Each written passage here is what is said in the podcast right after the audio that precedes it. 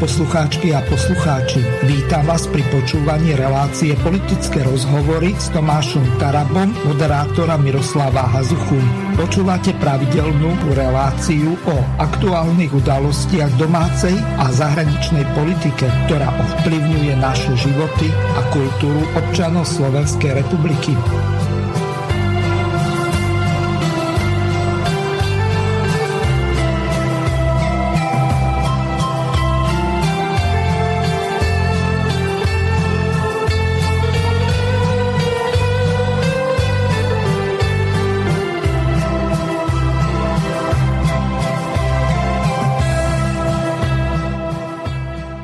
Vážené a milé poslucháčky a poslucháči, od mikrofónu vás zdraví Miroslav Hazucha, ktorý vás bude sprevádzať reláciou politické rozhovory s Tomášom Tarabom a jeho hostiami.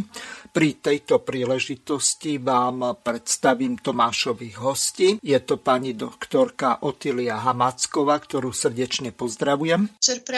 A doktor Marek Geci, ktorého takisto srdečne pozdravujem. Ďakujem, dobrý večer a pozdravujem všetkých posluchačov. Marek, v úvode by bolo potrebné povedať, že prečo sa tejto relácie nezúčastní hlavný host Tomáš Taraba. Dúfam, že to nie je podobný problém ako tvoj, že obidvaja ste už chorí a tebe odchádzajú hlasivky. E, nie, som, nie, nie je Tomáš chorý a v podstate ja som asi tiež nie ani chorý, len mali sme dosť také posledné dva dní, dosť taký pracovné pracovné by som nazval až, až viac ako pracovné. Veľa ľudí sme postretávali, s ktorými sme sa rozprávali, mali sme stretnutia s našimi kolegami stranickými, po, dá sa pať po celom Slovensku, tak asi trošku mi ten hlas mi asi postupne odchádzal, tak e, tá, sa, popil som asi aj nejakú minerálku, nepil som žiaden alkohol, takže tá, ale Tomáš je pracovne trochu vyťažený dnes, nakoľko fakt sme chodili po celej tej republike a a dneska, dneska on mal ešte ďalšie pracovné stretnutia, pretože zajtra majú v Národnej rade jeden dôležitý výbor, mm-hmm. tak eh, ohľadne toho si pripravuje nejaké materiály a ešte má nejaké stretnutia. Takže sa ospravedlňujem týmto a verím, že moja kolegyňa pani doktorka Hamacková a ja priblížime, čo sa udialo za posledné, posledný týždeň a čo sa ešte udeje v ďalších dňoch. Skôr ako sa dostaneme k tým podstatným veciam, tak by sme sa mohli pozrieť na niektoré také základné politické udalosti. Takou najvýznamnejšou bol súhlas pani prezidentky Zuzany Čaputovej s tou zmluvou DCA, tak si vypočujeme, čo všetko porozprávala okolo nej. Vážené dámy, vážení páni, milí spoluobčania, dovolte mi, aby som vás oboznámila s môjim postojom k obranej dohode. Predovšetkým chcem povedať veľmi jednoznačne, že prijatie tejto dohody podporujem. Považujem ju za štandardný spôsob, ako zlepšiť obranú spoluprácu s našimi partnermi. Sme členskou krajinou Severoatlantickej aliancie, sme súčasťou spoločných misií, sme súčasťou spoločných cvičení a táto zmluva, táto dohoda má prispieť práve k tejto spolupráci. Dohoda sama o sebe nerieši konkrétne bezpečnostné opatrenia. Je to praktický nástroj, je to rámcová zmluva, ktorá má prispieť k brániteľnosti nášho územia a aby sme posilnili obranu našej suverenity. Ako už bolo veľakrát spomínané v súvislosti s debatou o obranej dohode so Spojenými štátmi, 23 z 29 e, členských krajín Severoatlantickej aliancie má túto zmluvu uzavretú Všetky krajiny, pokiaľ ide o hranicu aliancie, sú touto zmluvou viazaní okrem Slovenskej republiky. Majú teda Maďarsko, Polsko, Litva, Lotyšsko, Bulharsko, Rumunsko. Slovensko zatiaľ ako jediné túto zmluvu neuzavrelo. V úvode chcem pripomenúť občanom, ako ten proces dojednávania a uzatvárania takejto zmluvy vlastne prebieha a v akom štádiu sa nachádzame. Členovia vlády dojednávajú text samotnej dohody. Následne, keď je text ustálený, vláda takýto text dohody schváli. E, v tomto bode sa práve teraz nachádzame, pokiaľ ide o obranú dohodu. Následne by malo dôjsť k splnomocneniu zo strany prezidenta v prospech konkrétneho člena vlády, aby uzavrel, podpísal dojednaný text dohody. Nasledovať by malo rozhodnutie o schválení alebo neschválení Národnou radou Slovenskej republiky a následne ratifikácia prezidentom. To je vo všeobecnosti k tomu, ako ten proces vyzerá. Dnes sme v štádiu po rozhodnutí vlády o dojednanom texte. Samozrejme to, čo pozorujem, je veľmi ostrá debata na tému tejto dohody. Časť ľudí tú dohodu víta a chce ju, časť, doho- časť ľudí sa tejto dohody obáva, e, niekto ju otvorene odmieta, e, časť verejnosti samozrejme alebo politikov ju politicky zneužíva. E, počúvam námietky k procesu pripomienkovania tejto dohody a áno, mohol byť nastavený časovo v inom ako v vianočnom období. Pokiaľ ide o formulácie, konkrétne formulácie tejto dohody, myslím si, že širšej akceptácii tejto zmluvy by bolo pomohlo, ak by bola naformulovaná spôsobom, ktorý by nevzbudzoval interpretačné nedorozumenia.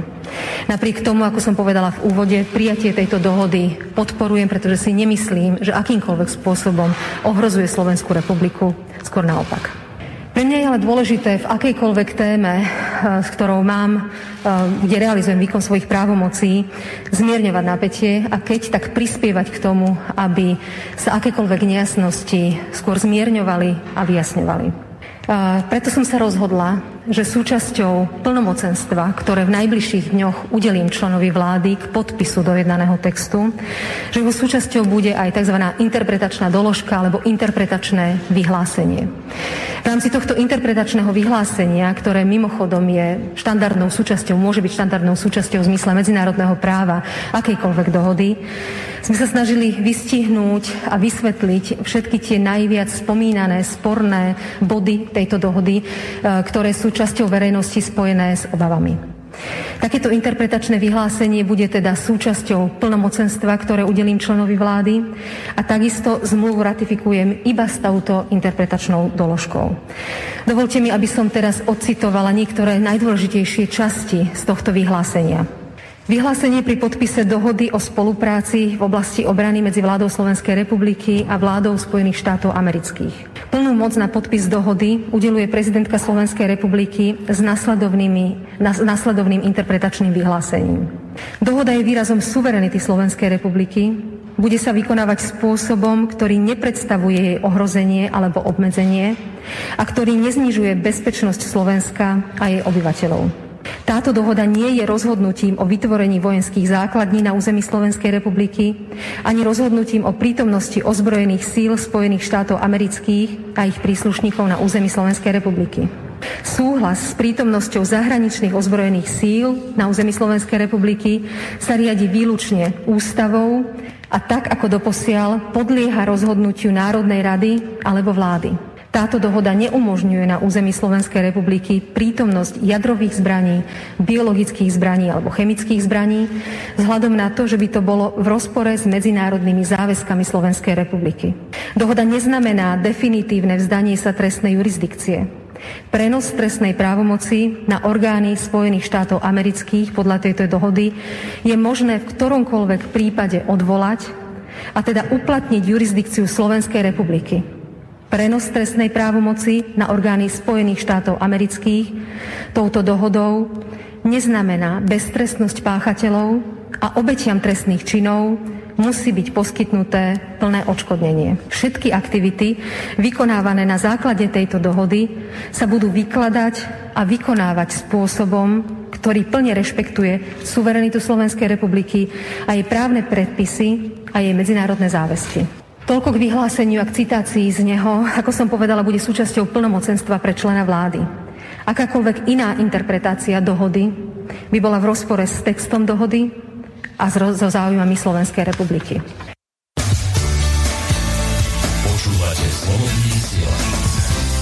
Takže toľko naša Zuzanka z Domu pionierov a teraz e, obidvaja ste právnici. Aký máte na toto názor? Má tá interpretačná doložka, okrem toho, čo povedal Robert Fico, že to je asi tak ako nejaký figový list, nejaký z právnického hľadiska význam a musia sa podľa nej, ak tá doložka nie je elementárnou súčasťou tej zmluvy, čiže priamo v tom texte uvedená, má ona nejaký záväzný význam, alebo je to len nejaký oblb pre slovenskú verejnosť. Môžete sa ujať slova, kto chcete. Nebudem vás vyvolávať ako v škole. Teda ja, ja si Otka nepočuje. Dobre, môžem ja teda. Uh, ja by som si dovolil uh, na úvod k tomuto celému povedať do zásadnú vec, ktorú musí Slovensko podľa mňa počuť a to je absolútne podstatné pre Slovensko, aby to ľudia počuli, pretože iba na tomto konkrétnom príklade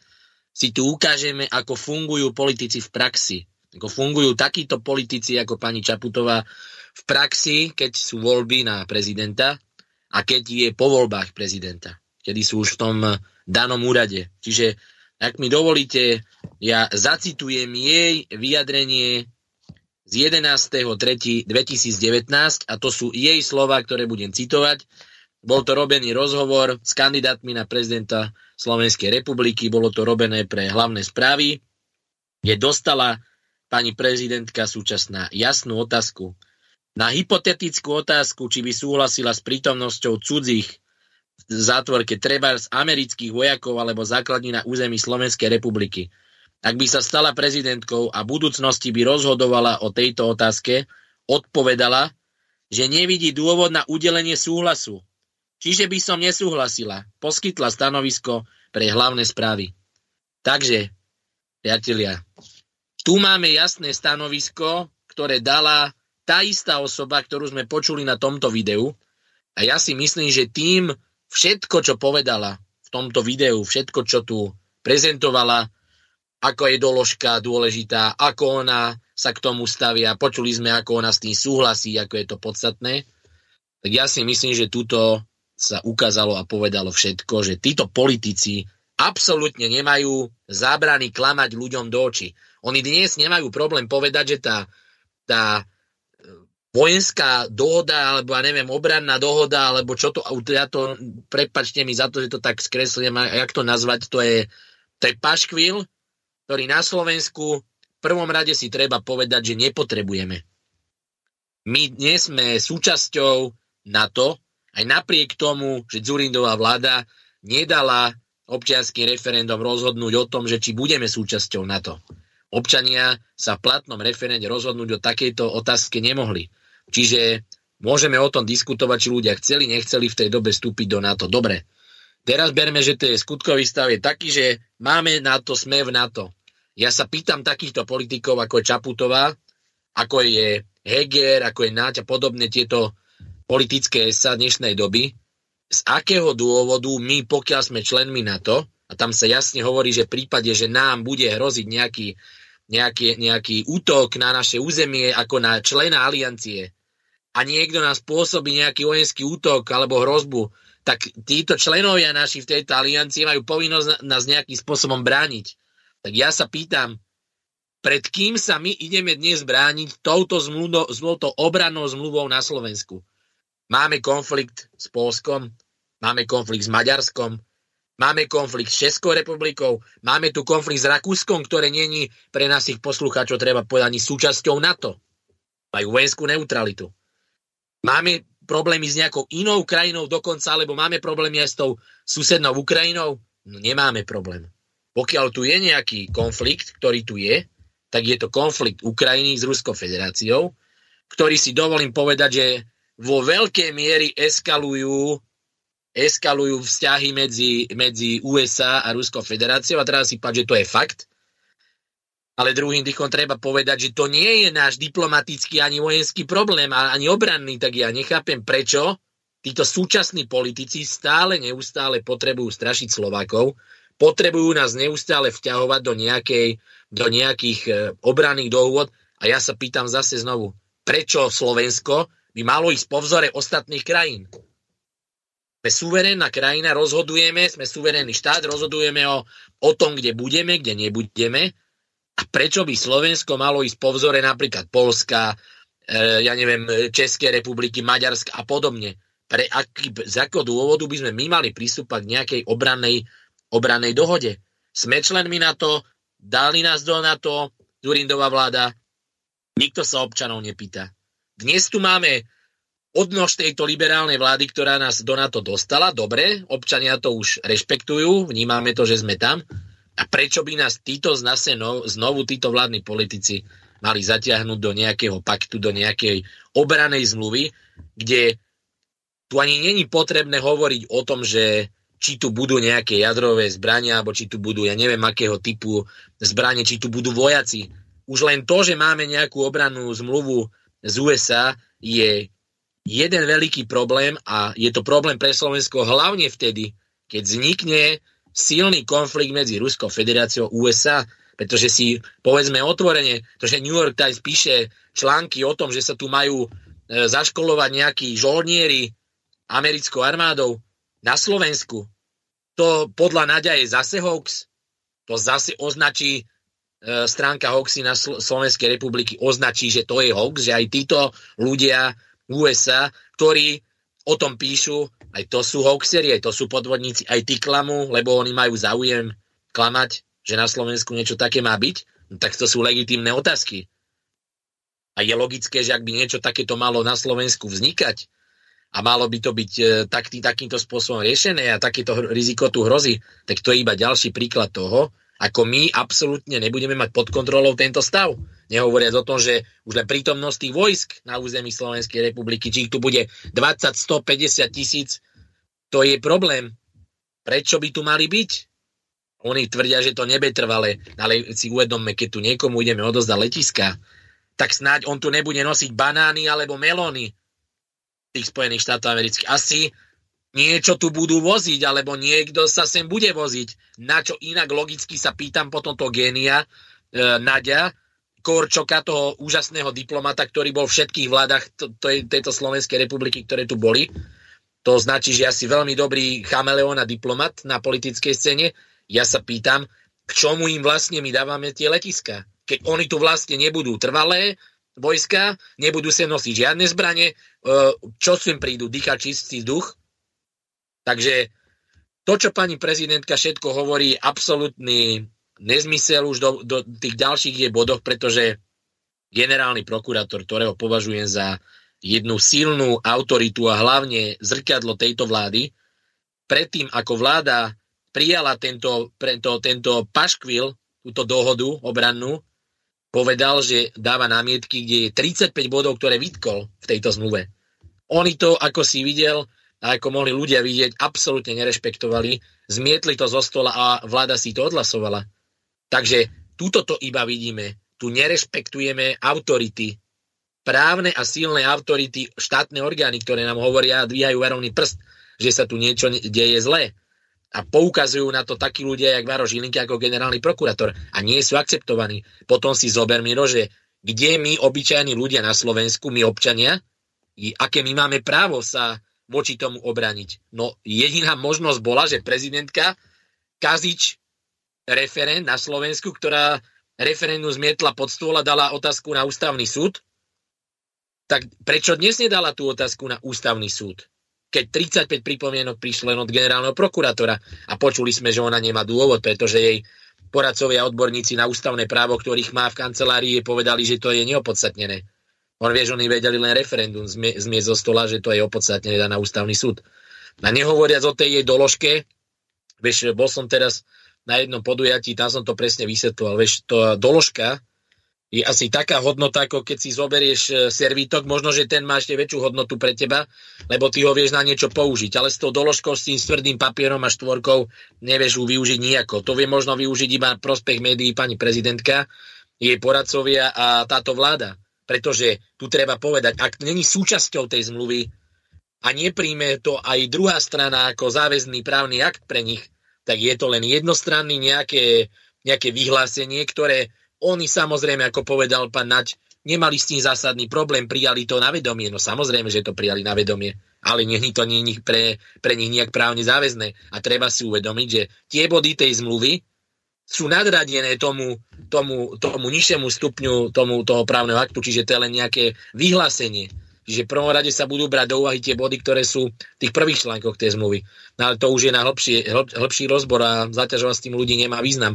Ale samotná podstata je tá, že my tu máme dnes politikov, ktorí nemali problém v minulosti tvrdiť niečo, čo dnes považujú za úplne normálne a tvrdia, že to je pre Slovensko ešte výhodné a my sa potrebujeme dokonca pred niekým chrániť. Takže jediná ochrana pre Slovensko je tá, že budeme mať dobré vzťahy aj na východ, aj na západ a nebudeme sa v žiadnom prípade stavať do nejakého bojového pola a e, ohrozovať tu slovenských občanov.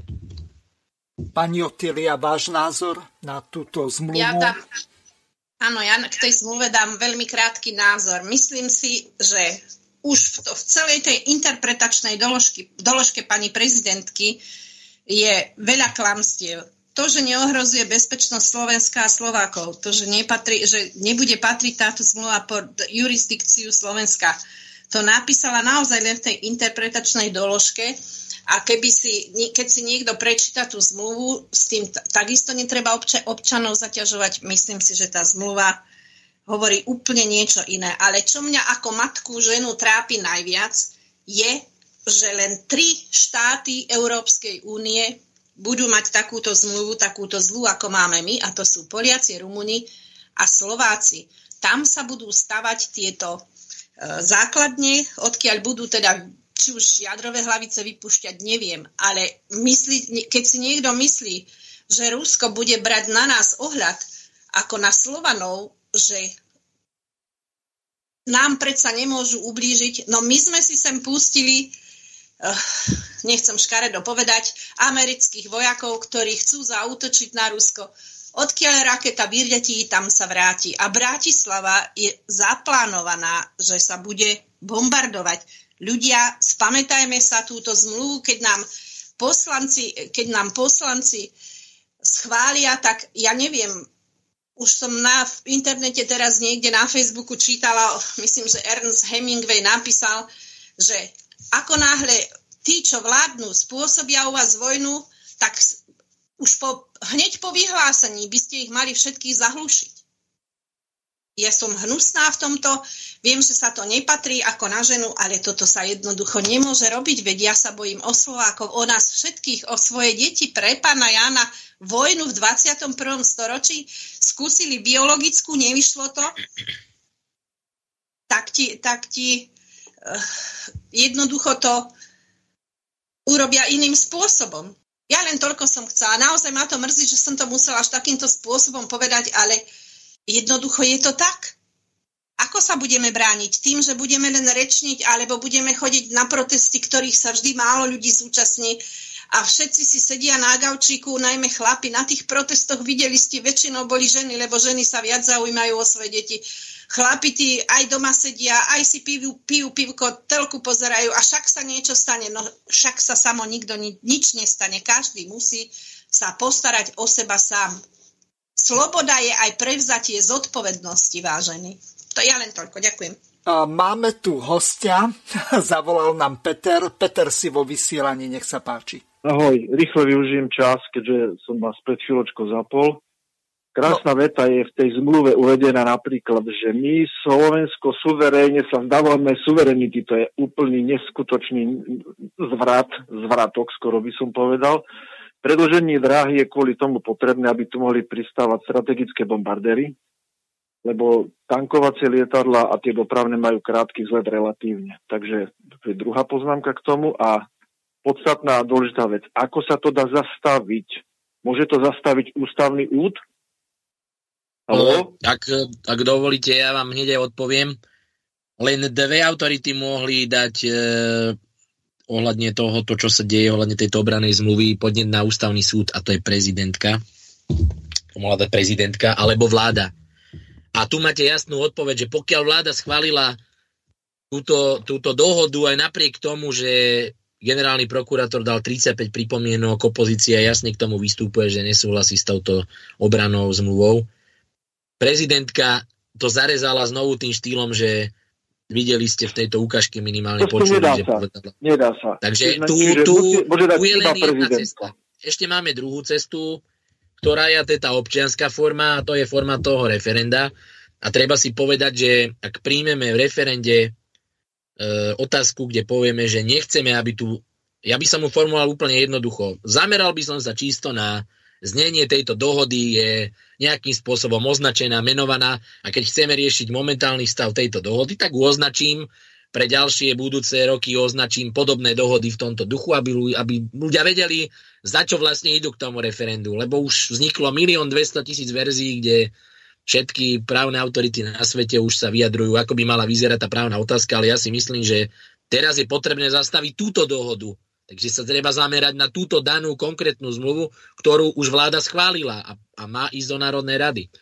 Takže tu Jasne, je možné urobiť jedna, petíciu, urobiť referendum a referendum vieme zastaviť túto, e, túto dohodu z toho titulu, že pokiaľ to príjmeme v referende, je to keby ústavným e, zákonom, čiže ústavné zákony stále platia na tieto nezmysly, ktoré tu príjme aj Národná rada. Takže je cesta, len e, musíme sa zase ako národ vedieť zjednotiť, aj opozične, aj občiansky, pretože ak z toho budeme vytlkať všetci iba politický kapitál, tak uh, onedlho to príjmu v Národnej rade, čo ja som presvedčený, že po všetkých kortešačkách a divadelných predstaví, predstaveniach rôznych koaličných partnerov, ako oni to nechcú a potom poznáme to z minulosti, že zrazu sa všetko odhlasuje, o jeden hlas to zrazu prejde, tak ja si myslím, že Národná rada to schváli a my potom už iba ako občania musíme urobiť formu, formu referenda, pretože nejaká iná cesta už neexistuje. Peťko, druhá otázka, chcel si sa ešte spýtať. Tá, tá, dobre, tá, tá banda, čo tam je v tej vláde a v prezidentskom paláci, tak je na to určená, aby toto všetko uskutočnila za každú cenu a rýchle. Otázka ešte jedna. Bol robená petícia, neviem prečo nebola robená elektronicky, ale papierovo s množstvom riadkov a mien. Tá petícia písomná papierová je o mnoho pomalšia ako petícia elektronická, aj keď to, myslím, Via Juri spravuje, ale tá, tá elektronická petícia by šla bleskovo a veľmi rýchlo. Lebo ľudia by sa rýchle spamätali a hlasy by sa nazbierali. Neviem, prečo sa to neuskutočnilo elektronicky, ale papierov. Ja nemám kedy behať po ďalších desiatich, aby mi to podpisovali. A to je celý problém. Ešte tá elektronická verzia, tá je, potvrdím, napíšem, odlech, odošlem, príde mi potvrdzujúci mail, dáme tomu a je to. A každý, čo, to, čo to chce, tak to okamžite vie urobiť, kdežto na rozdiel nejakého hárku, kde si zháňať, kde si ho posielať, to neurobi nikto. To je veľmi pomalá metóda. A o akej petícii hovoríte teraz, ja sa môžem spýtať konkrétne. Proti, petícia proti základne napríklad. Peter, Aha. štyri sú. Jednu Už organizuje veľa. Fico a politické strany, ďalšiu organizuje Harabín s tými zárchy, ďalšiu organizuje Černogórsky a Drgonec a ešte e, teraz vyhlásil už otázku aj Edo Chmelár, takže máme petícii, že sa môžete do, do podpisovať. Mm-hmm. Dobre, a ke, kedy to majú schvalovať v tom parlamente? Kedy treba podminovať parlament? Dokedy máme čas? No počkaj, ale uh, ty si uvedom, že uh, sme v živom vysielaní, nie mimo uh, ja na viem, nejakej ja, Robím si trošku srandu. Jasné. Môžeme si robiť aj srandu. Nie, nie, nie ja si myslím, že netreba nič podminovať, aby... Ja, ja, ja poviem to tak, že táto vláda nestojí za to, aby nejakí ľudia končili vo vezení a prichádzali svoje rodiny, otcov, matky alebo svojich synov len preto, že sme bez nadejí, čo je realita, bohužiaľ, ale musíme si uvedomiť, že to raz skončí a tí ľudia potrebujú žiť ďalej. Odíde táto vláda niektorí ľudia, bohužiaľ, im problémy zostanú kvôli tomu, že nevydržali ten tlak. Je to tak, bohužiaľ, ako to je. No ale čo ja mám informácie, tak mohlo by to prísť na rokovanie do Národnej rady, e, možno tento týždeň na najbližšej schôdze Národnej rady, možno niekedy v týždni, možno budúci týždeň by sa to dostalo na rokovanie. Takže je to pre nich určite rýchla, rýchla vec a veľmi, veľmi dychtia potom, aby to urobili v Národnej rade čo najskôr. Takže uvidíme. No, možno to prichádza do úvahy koncom budúceho týždňa, alebo ten ďalší. Takže uvidíme, že, uvidíme, že ako, to, ako to prebehne. Je to najnebezpečnejšia zmluva, čo táto banda splodila alebo dala dokopy, aj keď jej spoluaktérom sú Ficovci a vznikla dokonca kedysi ešte za Radičovej. Všetci títo, ktorí sa na tom podielajú, to vedia. Len sa teraz tvária, že to je niečo nové. Dobre, ja by som vás nezdržoval vysielaním. Ďakujem. Všetko dobré, dovidenia. Čau.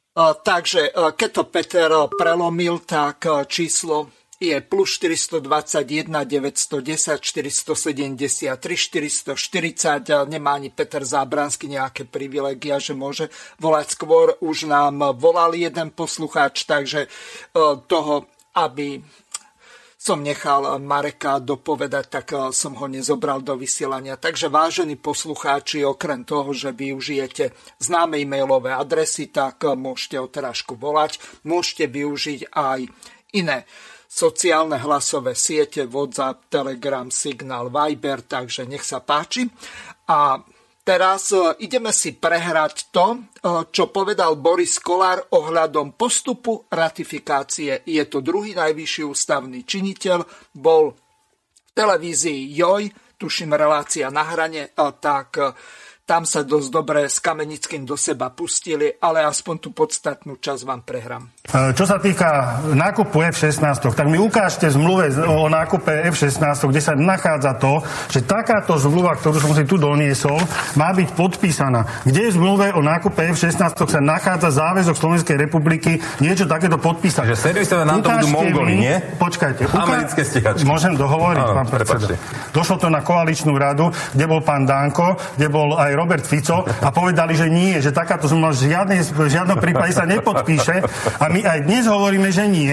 A vy hovoríte, že áno. No ale faktom je, že na sa naozaj v tom, v tom čase stával práve Andrej Danko. Smer, že chce pán podpísať... Danko to jasne zastavil. My nie, vy, vy ste to preferovali, vy ste to pripravili. Vy sa smejete, tie preferencie vám budú takto padať, lebo sa vyjadrite sa, vyjadrite sa vy jasne, že túto zmluvu proste nechcete. Slovenska, Slovensk, Slováci na Slovensku nechcú prítomnosť iných vojsk, nechcú takúto zmluvu a preto im treba dať príležitosť sa vyjadriť v referende. No, pán Kolár, vy ste mali stretnutie teraz s pani prezidentkou. Povedzte, ako to teda bude teraz nasledovať, kedy to príde do parlamentu, kedy sa o tom bude hlasovať, pretože vieme, že aktuálne je to o tom, že sa o tejto zmluve bude musieť aj hlasovať. A stále máte ešte, zdá sa, nepresvedčených niekoľkých koaličných poslancov. Pozrite, ja to asi zhrniem, aby tí ľudia v tom nemali absolútny hokej. My máme na stole presne tú istú zmluvu, ktorú pripravovala e, strana Smer SD, keď bola vo vláde. Je to presne tá istá, dokonca je ešte bezpečnejšia pre nás, lebo keby sme ju podpísali tak, ako ste si ju vy pripravovali, ne, tak by bola ešte horšia. Áno, pán Danko vám to zastavil, ináč by to tu nám bolo dávno. My to teraz musíme kvôli vám doťahovať. No, ja, áno, však tam bol aj, aj pán Bugár, hej. Boli na kolečne, ale zastavil to Danko. Takže vy sa ne, neschovávajte za úspechy pána Danka, viete. Vám to tak verí povedať Ale svoj názor. To znamená, že ešte raz, keby Smer nekúpil tie F-16, tak nepotrebujeme ani, ani servis amerických vojakov. My to nevieme servisovať. Nevie to servisovať ani Mongol. Rozumieť, ani Mongoli to nevedia servisovať. Musia to servisovať Američania. Tak, jak nám MIGI servisujú Rusi. Je tu na okolo 30 ruských vojakov, ktorí nám robí support pre MIGI, ktoré nám teraz zdražia vzdušný priestor. Mali ste, pán Kamenický, objednať Savy, alebo mali ste objednať Gripeny, potom by sme tu nám mali no, nie Američanov. povedali, pán Kolár, poďme ďalej. Čo teraz, bude nasledovať v parlamente, keď tam máte naozaj aj ľudí z Oľano, ale aj traja alebo štyria vaši poslanci prezentovali ja svoje výhrady. Za Smerodina, ako sa my pozeráme na túto zmluvu. Pozrite sa. Raz, keď ten smer tie uh, MIGI, teda, pardon, tie americké stíhačky F-16 nakúpil za 2 miliardy. Nepotrebovali sme ich 14 alebo koľko, tak ale bohužiaľ už ste takto sa rozhodli. To ja neviem, prečo ste to takto spravili. Budeme to veľmi ťažko splácať teraz, ale už keď to tu máme, no tak nám to musia uh, servisovať americké uh, ozbrojené síly. To je pochopiteľné. Bavíme sa o nejakých servisných technikov, ktorí nám tu budú možno 15-20 ľudí. Je, pre, mňa je, pre mňa je podstatná jedna vec keď je to len hospodárska úzovka, nejaká rámcovka, táto zmluva. A na základe tejto zmluvy nemôže sem prísť ani jeden vojak bez toho, aby sme to ratifikovali v parlamente, tak s tým nemám problém. Pre mňa nie je problém podpísať túto zmluvu alebo hlasovať za ňu, pokiaľ na základe tejto zmluvy nebudú sem môcť doniesť jadrové zbranie alebo biologické. Nebáme sa o nejakom nebezpečnom materiálu, lebo každý jeden náboj no, je nebezpečný sa, materiál. Jeden granát je nebezpečný materiál, tak o tomto sa nebáme. Tak bavíme sa o ozbrojené síly, tak asi e, pri ozbrojených silách e, každá nálož e, alebo nejaké e, patróny do toho, do tej F-16 alebo nejaké závesné rakety, tak asi sú to e, materiály, ktoré sú výbušné. To je pochopiteľné. Však na to sme to kúpili, aby sme sa vedeli chrániť. Nebudeme predsa e, z toho lietadla mávať mávatkami a zastrašovať narušiteľa, nie? To znamená, že toto mi je úplne jasné, že musia sem prísť a musia nám e, sa, saportovať tento, tento e, prístup. Rozumiem, ale... stále mi neodpovedáte na otázku, pán Kolár, či to prejde v parlamente aj hlasmi práve vašich poslancov, ktorí k tomu mali svoje výhrady Áno. a boli to približne 3-4 ľudia. No, my máme Čiže... výhrady, ja teraz však aj pán Kaminský to spomínal. Ja mám výhrady dve. Musím mať istotu a musím vedieť, že my sme si pozvali na klub pána ministra e, Nadia a pána ministra Korčoka. Budeme, máme kopec otázok, sme si pripravili, sme sa zodpovedne to pripravili, sedeli sme s ústavnými právnikmi, máme veľmi veľa otázok, máme vypracované odpovede a budem ich dávať e, obidvom pán, pánom ministrom. Ešte zajtra chcem navštíviť generálneho prokurátora a chcem sa o tomto s ním baviť, lebo on mal tiež nejaké výrady. Potrebujem mať čo najväčší penzum informácií a na budúci týždeň by sme mali podľa toho, ako budú um, prítomní ministri, tak by sme na budúci týždeň chceli ich na klub zavolať a dostanú tie otázky. Pokiaľ nám ich zodpovedia a budú korešpondovať e, s našim názorom a názorom týchto ústavných právnikov, ktorých sme sa im my e, požiadali, aby nám to vypracovali, pokiaľ nám to budú vedieť zodpovedať, tak im za to zahlasujeme. Pokiaľ nám to nebudú vedieť zodpovedať a budú tam veľké rozpory, tak nebudú môcť rátať s našimi hlasmi. Ešte raz, tú zmluvu urobiť musíme, presne tak, ako to pripravila strana Smer, je to tá istá zmluva, ale a ešte raz, sa o pre mňa, pre mňa sú dve mali tieto výhrady. Konkrétny, konkrétny Každý jeden vojak, aj v rámci servisu toho lietadla musí byť schvalovaný v Národnej rade. Rozumiem, pán Kaminsky, nech sa páči, reagujte. Ešte, ešte, ešte do, už, už vám ho nechám, potom budem ticho. Len sa pani Dybáková pýtala, že kedy to bude. Takže ešte by som, áno, tak ešte by som to narýchlo povedal. Kedy to bude v parlamente? Keď dostane poverenie pán minister e,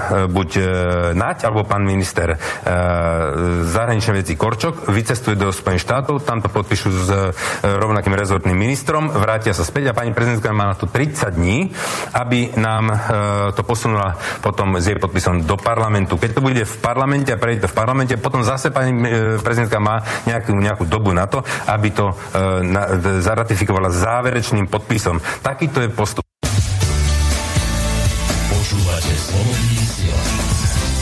Takže takýto je postup. Dáma, pán, samozrejme aj vážení poslucháči, tak ako som povedal, môžete volať, pýtať sa našich hostí. Nie vtedy, keď bežia zvukové ukážky, o to vás poprosím. Takže kto sa chcete ujať slova? Chceš ty Otka alebo Otka? No, Marek asi budeš musieť začať, lebo asi nám odbehla pani kolegyňa. Ja som sa nevedela vyp- zapnúť. Aha. Aha. Že môžem hneď hovoriť. Dobre, v poriadku. Nech sa páči, pani Otilia, máte slovo. No ja sa zase budem držať toho svojho, čo som povedala. Riešia stále minulosť. To urobil Fero, nie Jožo, to urobil ten alebo onen. Riešme prítomnosť pre pána Jána. Stále sa budem hovoriť, že rozhodne by som tú zmluvu nepodpisovala. Je to tak ako Marek povedal, paš, paškvil a to, že nenechal referende, v referende o, to, o, vstupe do NATO rozhodnúť Zurinda, alebo tak to, sú, to je už rozliaté mlieko. Prosím vás, riešme situáciu a zabráňme tomu, aby sme Slovensko trápili nejakou vojnou, či už biologickou alebo normálnou. Ja by som len toľko k tomu mohla povedať. Teda chcela povedať. Keď môžem ja zareagovať na to, aby som, e, čak súhlasím s Odkou, čo povedala, že treba sa vrácať dozadu, samozrejme. E, zase na druhú stranu za mňa osobne a určite aj za kolegov zo strany Život môžem povedať, že my by sme napríklad privítali v tom čase, keby sme, keby sme nekupovali e, americké stíhačky, pretože sme tu mali adekvátnu možnosť nákupu e, Gripenov, čiže to je všetko o tom, o tom, e, kto je pri moci, ako v tom čase sa rozhoduje.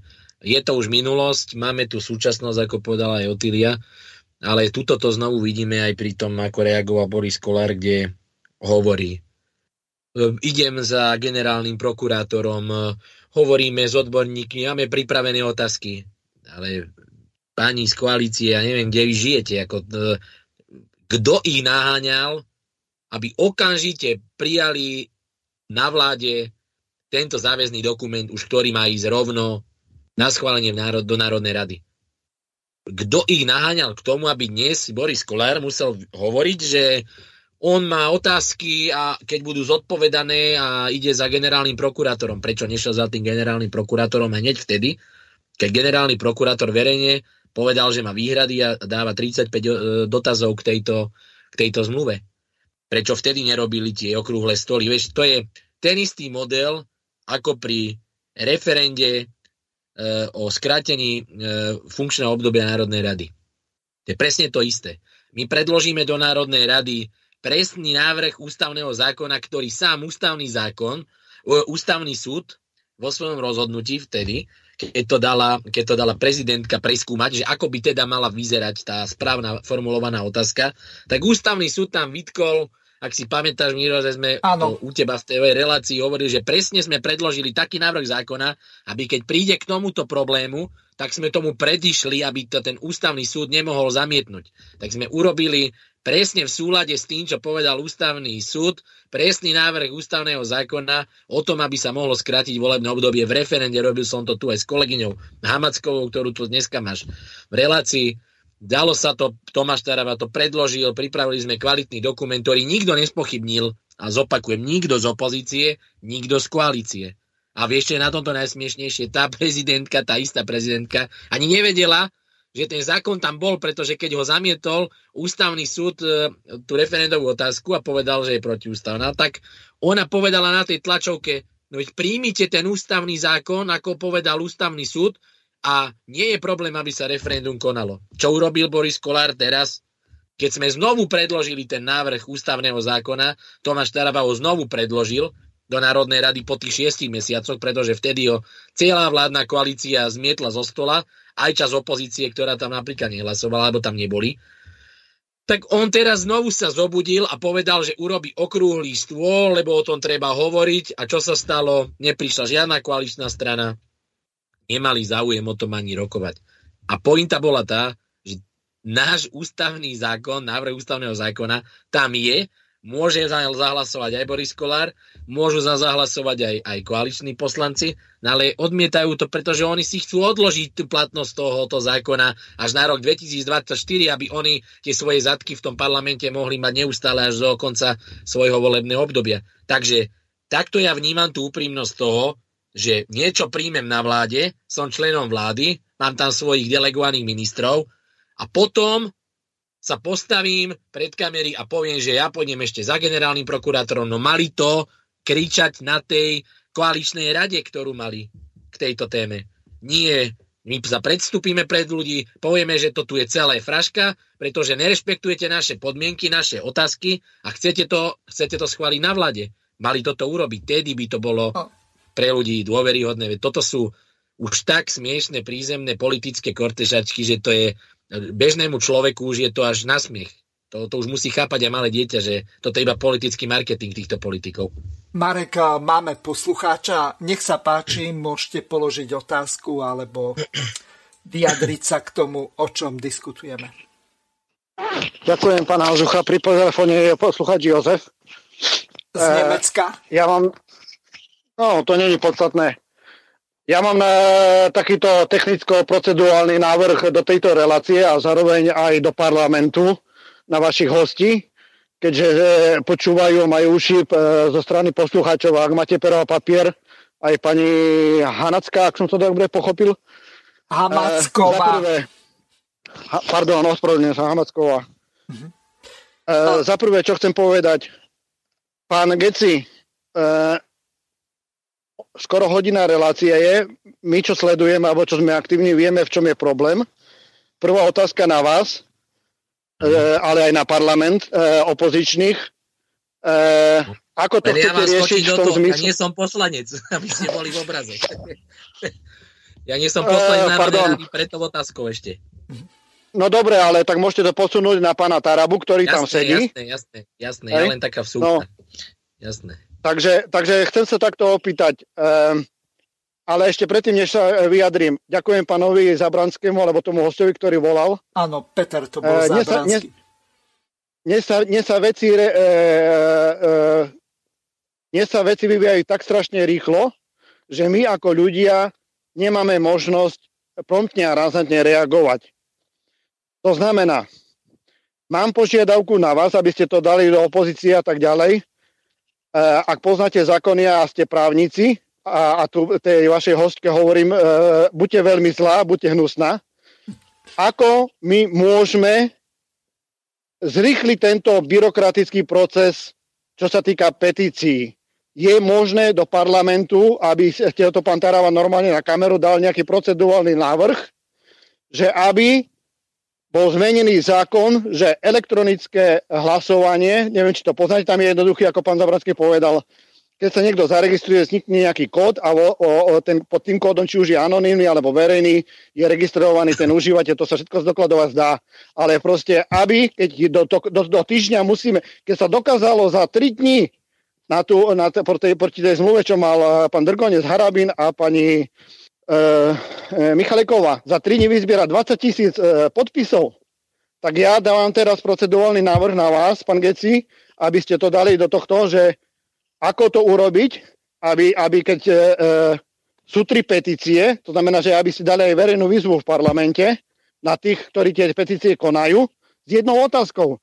Prečo za tri dní nedokážete spojiť tri petície do jednej? A do jednej elektronickej a promptne a razantne reagovať. Toto je veľký problém, ktorý vidím v dnešnej e, dobe, e, ktorá sa deje. Hej? Môžem čo, odpovedať, čo má trápi, alebo... Áno, skúste. Skúste, ano. skúste odpovedať. Uh, však ale... a budeme tak reagovať normálne, môžeme, však to si myslím, že sme v živej diskusii, tak to je normálne ľudské, že budeme si odpovedať, nebudeme sa tu hrať na tých politikov na, na diskusných reláciách nedelných, kde si nechávajú slovo až do, do, do troch hodín. No ja, to, ja, to, ja vám hneď do toho vstúpim. Ja zdieľam ten istý názor, čo máte vy. Možno trošku sledujete, možno viete, že aj ja, aj pani kolegyňa Hamacková, my sme v podstate odchovanci na priamej demokracii. Ja som bola jej predsedom a my sme vlastne vstúpili do života s, s touto teóriou. Je to prvý bod nášho programu, že chceme sfunkčniť e, referendum priamo demokraciu. Len ja, ja vám poviem tak tu je, to je, my to môžeme dať ako návrh procedurálnym, e, pán Taraba to môže urobiť, to nie je problém, len problém je úplne v inej veci, že niekto to musí prijať a to je tá Národná rada, ktorá o tom musí hlasovať. Viete, a tu vidíte, že nie je vôľa ani základnú vec upraviť ústavným zákonom, ktorý predkladáme opätovne už druhýkrát. A teraz si zoberte, že podmienky referenda by ste zmenili a musíte ho zase zmeniť tým návrhom ústavného zákona, pretože referendum funguje nejak na základe nejakých podmienok, ktoré sú tu skostlené, staré, nefunkčné, proste referendum dnes je kvázi nefunkčné. To si treba povedať otvorene. To, je, to musí veľmi silná otázka, ktorá prinúti tých ľudí, aby prišli nad 50% a hlasovali o nejakej téme. Čo ja vám môžem za seba povedať, čo určite predložíme do Národnej rady na 100%, a to je aj priorita nášho, nášho programu, je to, aby sme sfunkčnili referendum v tej úrovni, že akýkoľvek počet občanov príde k referendu, tak musí byť platné, to je prvý bod, a musí byť záväzné pre Národnú radu. Ono je to dnes aj v tom modeli, že musí byť záväzné, len viete, to je o tom, že musí byť záväzné. Vidíte to, že nemusí to byť pre nich záväzné. Národná rada vo finále, keď vy sa rozhodnete na niečom v referende, nemusí o tom Národná rada nakoniec, e, nemusí to Národná rada akceptovať. To je reálny, hrubý stav. My to chceme raz a navždy rozseknúť a povedať, vždy platné referendum, pretože ak si zvolíme prezidentku, ak si zvolíme parlament a nemusí tam byť v zákone, že musí byť nadpolovičná väčšina opravnených voličov na, na hlasovaní, tak rovnako to chceme v referende. Nechceme, aby boli kvóta, kvôry, kvôra na to, aby to bolo platné. Takže toto chceme zmeniť určite. No a na vašu otázku som predtým už odpovedal, že tu nie je vôľa súčasnej vlády. Vy to musíte prijať ústavným zákonom. Čiže vy dnes neviete príjmať zákony ani normálne zákony, na ktoré nepotrebujete ústavnú väčšinu. Čiže týmto vám aj odpovedám, že je to veľký problém a toto je realita. Toto je skutočne realita dnešnej doby. To, to není o tom, že niekto nechce, alebo my nevieme, že by sa to tak mohlo urobiť a zjednodušiť. Dnešný systém referenda a nastavenie, ten spôsob, ktorý je, je daný a bohužiaľ ho musia zmeniť len politici, ktorí to budú chcieť zmeniť. Preto ja, aj kolega, aj kolegyňa, tuto my stále hovoríme, že musí prísť funkčne referenda. To ľudia to berú ako frázu, ale pod tým funkčnením je napríklad to, čo hovoríte vy, to, čo hovoríme my, to je to je dokument zmien, ktoré musí sfunkčniť referendum. Preto tu bude dookola stále to isté, čo je dnes. Nahnevaný volič, nahnevaný občan, nič funkčné. So. Pán Geci, môžem? Alebo ja neviem, či ma počujete, či sa Áno, počujeme vás, môžete hovoriť. Pán Geci, vrátim sa znova. Vy ste teraz nám vyložili e, volebný systém a tak ďalej, to je všetko jasné. Ja sa vás pýtam ako právnika, keď ste na súde. Ja som teraz na súde. Musíme riešiť horúcu vec tak dáte procedurálny návrh, že niečo není v poriadku a ja dávam okamžitý procedurálny návrh. Nie, že ako to zmeniť, čo ste teraz hovoríte, nechcem opakovať. ale proste, aby sme vložili nohu do toho parlamentu, do toho procesu, s tým, že aby ste verejne normálne v parlamente povedali, že požiadavka z ľudí je, aby bolo okamžite štyri e, e, tieto petície spojené a aby bolo súč, súč, spoločný, spoločný výsledok akceptovaný ako pravoplatný. Rozumieme? My neriešme ja, už ja napríklad, rozum, že ako ja urobiť... Ja vás chápem, Hej? ale vy to právne nedokážete Hej? urobiť bez toho, že je tu nastavený Ale dokážete, pán, pán, Geci, pán Geci, čo vás prosím jedno, procedurálny návrh na pána Tarabu, teraz ľudia, čo počúvajú, alebo čo budú počúvať zo zaznamu, nech kontaktujú aj tých, e, čo organizujú tieto petície. Proste verejná výzva, okamžite štyri petície dohromady a v parlamente, aby spoločný výsledok bol akceptovaný, ako keby bol normálny pretože výsledky hlasovania, či sú v digitálnom kóde, ale tak ďalej, to sa dá doriešiť, to sa všetko dá zdokumentovať. Preto hovorí pán Geci ako právnik. Pri vzniku Slovenskej republiky stáli právnici. 30 rokov po vzniku Slovenskej republiky sú právnici. V parlamente sú právnici. A pre Boha vy neviete napríklad, ako právnici povedať verejne aj cez Facebook, dať výzvu alebo cez pána Tarabu, okamžite ako na súde dávame namietku, 4 petície dohromady, vkladávame nohu do procesu, hej, a parlament neexistuje, že by hlasoval bez ohľadu na to, či sú ľaví, praví, alebo aká nálada tam je, aby hlasovali alebo, alebo ďalej rokovali, pokiaľ petičné výsledky nie sú známe. To znamená, Môžem, musí byť krok za krokom. Uh, Áno, počkajte, sa páči, buďte veľmi hnusná. Buďte, nie, nie, ja, ja, dávam hlas, ja, dávam, ja dávam svoj hlas pani, pani a buďte veľmi hnusná. Počúvate Dobre, dobre, ja vám teraz niečo poviem. Uh, vy skutočne neviete, akú oni majú moc nad nami. Môžeme si to vysvetľovať teraz na tejto dobe covidovej. Vyšiel k 31.12.2021 vydal ústavný súd nález, ten sa zapisuje do zbierky zákonov a v, te, v tom sa hovorí určite, skratka, výhlášky sú neplatné právne akty. Napriek tomu ľudí nútia nosiť rúška, nútia sa ich testovať, nútia sa ich očkovať a polícia aj všetci s touto vládou spolupracujú vy, vy máte dobrý nápad, pán Jozef. Samozrejme, že my by sme to chceli tiež takýmto spôsobom, ale to jednoducho nejde. Oni sa dohodnú, oni sa nám smejú do tváre, vedia, že máme pravdu, ale smejú sa nám do tváre a oni to tak neurobia. Je to veľmi ťažké toto takto zjednotiť. Robia to sa si... nedá zjednodušiť hlavne týmto štýlom, to treba povedať odka, vieš, že... Nedá, nedá sa to ani zjednodušiť, ani, ani ani... Pani Adama. Áno. Pani Adama, ide o to, že aby, aby táto požiadavka, čo teraz tu bola, a myslím, že, že, že je viacej ľudí, aby to, čo som teraz povedal, a bolo zdokumentované, zaznamenané na videu, na audiu v parlamente, zapísané do knihy archívu parlamentu. Pretože to bude trestnoprávna zodpovednosť. To my neriešme, že čo bude ako, hej, ale proste ja vás žiadam, aby ste to normálne teraz akože procedurálnu námietku dali, aby elektronické hlasovanie bolo akceptované ako, pretože ako pán Zabranský povedal, není čas, my musíme reagovať rázne, prompte a proste toto hovorím, hej.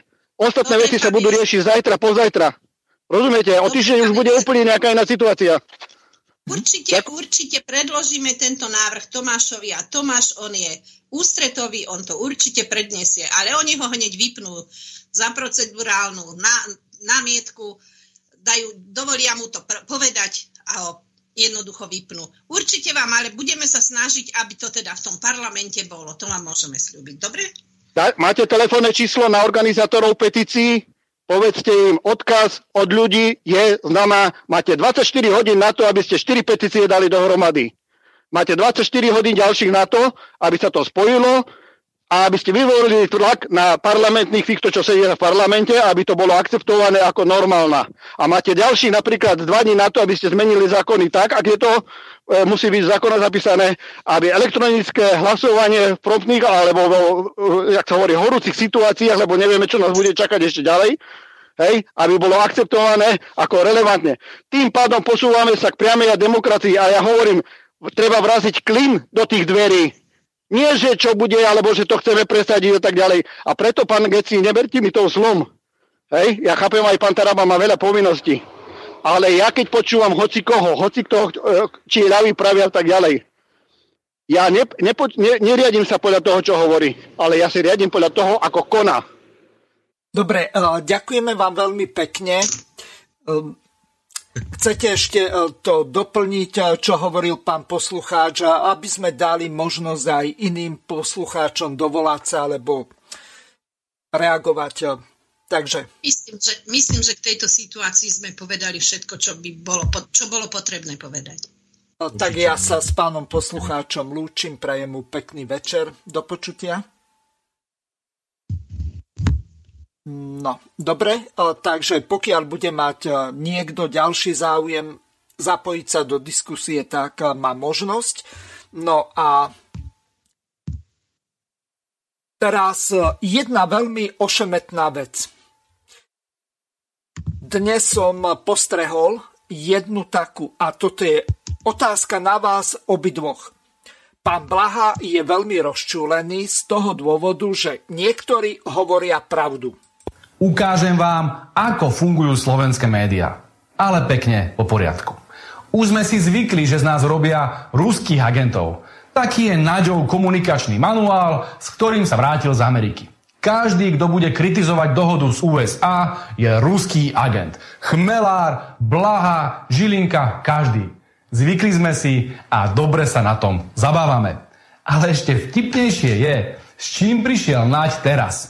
Najnovšie nie sme len ruskí agenti, ale dokonca americkí agenti. Naď so svojimi skorumpovanými médiami sa snažia očierniť smer, vraj sme to my, kto počas bývalej vlády obhajoval dohodu z USA a celú ju pripravil. Len sme ju ako si zabudli schváliť. No chápete, úplne nám to vypadlo, taká drobnosť. Toto zjavné klamstvo veriklikujú proamerické médiá a pridáva sa aj verejnoprávna televízia, ktorá potrebuje prachy od Matoviča. Pravda je taká, že my sme Američanom odkázali, že nech si celú zmluvu strčia niekam. A zmluvu sme zarezali. Ja sám som na Európskom výbore v roku 2019 jasne vyhlásil, že v akomkoľvek rokovaní z USA máme základné mantinely. Žiadne základne, žiadni vojaci, žiadne sklady a žiadne narušenie suverenity. Tento môj výrok najnovšie prekrúcajú a ja na nich chystám žalobu. Makara a Janškarová, dvaja redaktori RTVS, o mne cez víkend šírili lži, že som obhajoval dohodu z USA. Toto je žiadosť o opravu a ospravedlnenie, ktorú posielam generálnemu riaditeľovi RTVS. Ak neuvedú veci na pravú mieru, budem sa s nimi súdiť. No a teraz si pripomenieme, čo povedal Blaha na výbore. Páni, tak si pri, pripomeňme si malú e, dokrutku len z rokovania Eurovýboru z roku 2019. Môžem povedať, že tie dva kľúčové body sú plná suverenita Slovenskej republiky pri všetkom rozhodovaní a po druhé žiadna prítomnosť, trvalá prítomnosť amerických ozbrojených síl na, naši, na našom území. Tak dneska pán predseda vlády potvrdil, ako aj pán minister zahraničných vecí, žiadne základne, žiadni cudzí vojaci a žiadne dohody, ktoré by narúšali suverenitu Slovenskej republiky. Bodka, vybavené. Toto máte. Ja myslím na toto presne, toto je presne obraz smeru. Keď vládne, tak e, za to bojuje, tak sa im pchá do zadku a keď je v opozícii, tak sa chce vrátiť zase späť.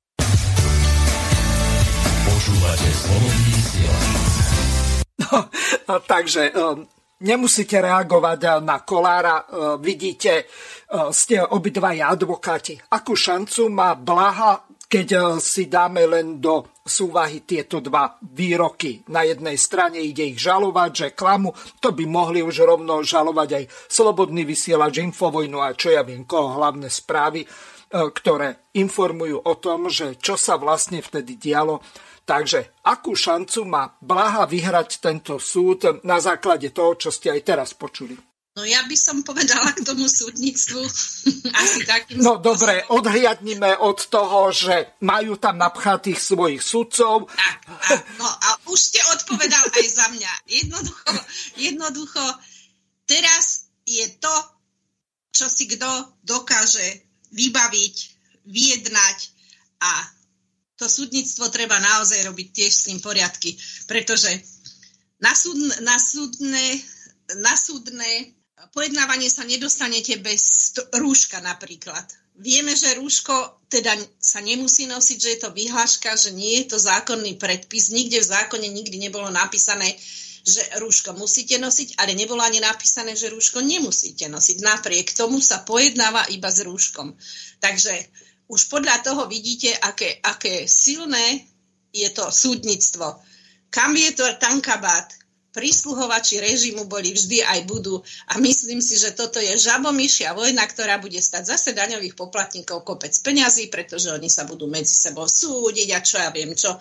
Zbytočne zabíjajú čas. Mm-hmm. Marek, tvoj právny názor ako advokáta? Vyhra Blaha alebo nie, ak odriadneme od toho. Ja tu mám ešte jednu veľmi dobrú otázku, že ako geniálne funguje ústavný súd a ako fungujú smerácky nastrčení ústavní sudcovia. Mirko, ja ti poviem, že po, úplne otvorene ti priznám, že som si bol prevodu, takže nepočul som celú tvoju dokrutku, ale ja si zhruba viem, o čo išlo a ja ti poviem, Miro, tak, že ja dnes som tu za to, aby nastala nová politická kultúra na Slovensku. Ja som není za to, aby sa tu nejakým spôsobom osočovali jedni politici, druhí politici. Ľudia už majú toho plné zuby. Ja si myslím, že ľudia prvom rade potrebujú počuť, že čo sa udeje zajtra s touto nezmyslenou obranou dohodou, čo sa bude diať s referendum, či budeme môcť mať normálne ceny potravín. ja ti poviem, že ja sa týmito týmito zábavnými programami, že kto na koho kedy, aké trestné oznámenie podá za aký výrok a prečo a či urobil tedy to alebo to. Každý jeden politik e, nie je nezmazateľný, zostáva po ňom stopa na Facebookoch, zostáva po ňom stopa aj na, na rôznych tlačových konferenciách, takže ja si myslím, že tí ľudia si musia povedať, že či to pán Blaha vyhrá alebo nevyhrá, alebo či to je tak alebo nie, tak ja sa budem zaujímať iba o to, aby sme mohli žiť a moja dcera a moja rodina, aby sme mohli žiť v normálnej demokratickej krajine a to je pre mňa podstatné. Vieš, ja to, ak mi prepačíš, ja, so, ja to odpoviem takto, že ja už ani neriešim tieto, tieto, tieto vojny politické, kto sa s kým chce, nechce súdiť. V prvom rade sú tu ľudia a tí sa nemôžu dneska súdiť s nikým, a to treba povedať. Tým dneska nariadujeme výhľaškami všetko a nemôžu nič. Takže ja by som odporúčal každému politikovi, ktorý chce mať nejaké politické spory, môže začať od pána Mikasa a od tejto vlády. Mm-hmm. Dobre, mám tu ďalšiu ukážku. Skôr ako Marek odídeš, tak dobre by bolo, keby si okomentoval prieskum ako, ktorý si dala vyrobiť a zaplatila ho televízia Joj. No, prieskum sa robil v dňoch 10. až 17. januára na vzorke tisíc respondentov a tu už máme výsledky. Hlas získal 18%, SAS 14,2, Smer 13,8, Oľano 9,3, PS 8,5%, strana Smerodina 6,5%, strana Republika 6,2, KDH 6% a už sme pod hranicou zvoliteľnosti Marian, Mar, Maďarská aliancia 4%, SNS 3,6, LSNS 2,9, za ľudí 2,2, dobrá voľba a umiernený 2% a ostatní pod 1%. Tu už to vidíme. Tu sú tie menšie strany, no a o chvíľku sa nám zobrazia poslanecké mandáty.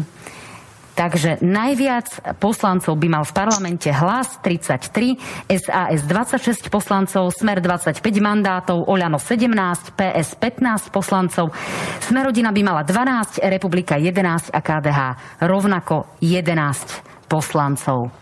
Tak. Je bytočné sa k tomu vyjadrovať, podľa mňa. Ale aspoň vieme, čo si ľudia myslia. Prieskum bol samozrejme financovaný televíziou JOJ. Ak by boli nejaké pochybnosti, slobodný Kresťanko Dybáková ešte e, nestihla ano. jednu veľmi dôležitú vec okomentovať e, z toho grafu alebo z tých e, tabuliek bolo jasné, že život národná strana má 0,2. Čo ano. idete s tým ano. robiť? Pokiaľ Tomáš čo nevypadá ti, že sa do Emy a jej mami nepustí, tak vy sa cez 1% nedostanete.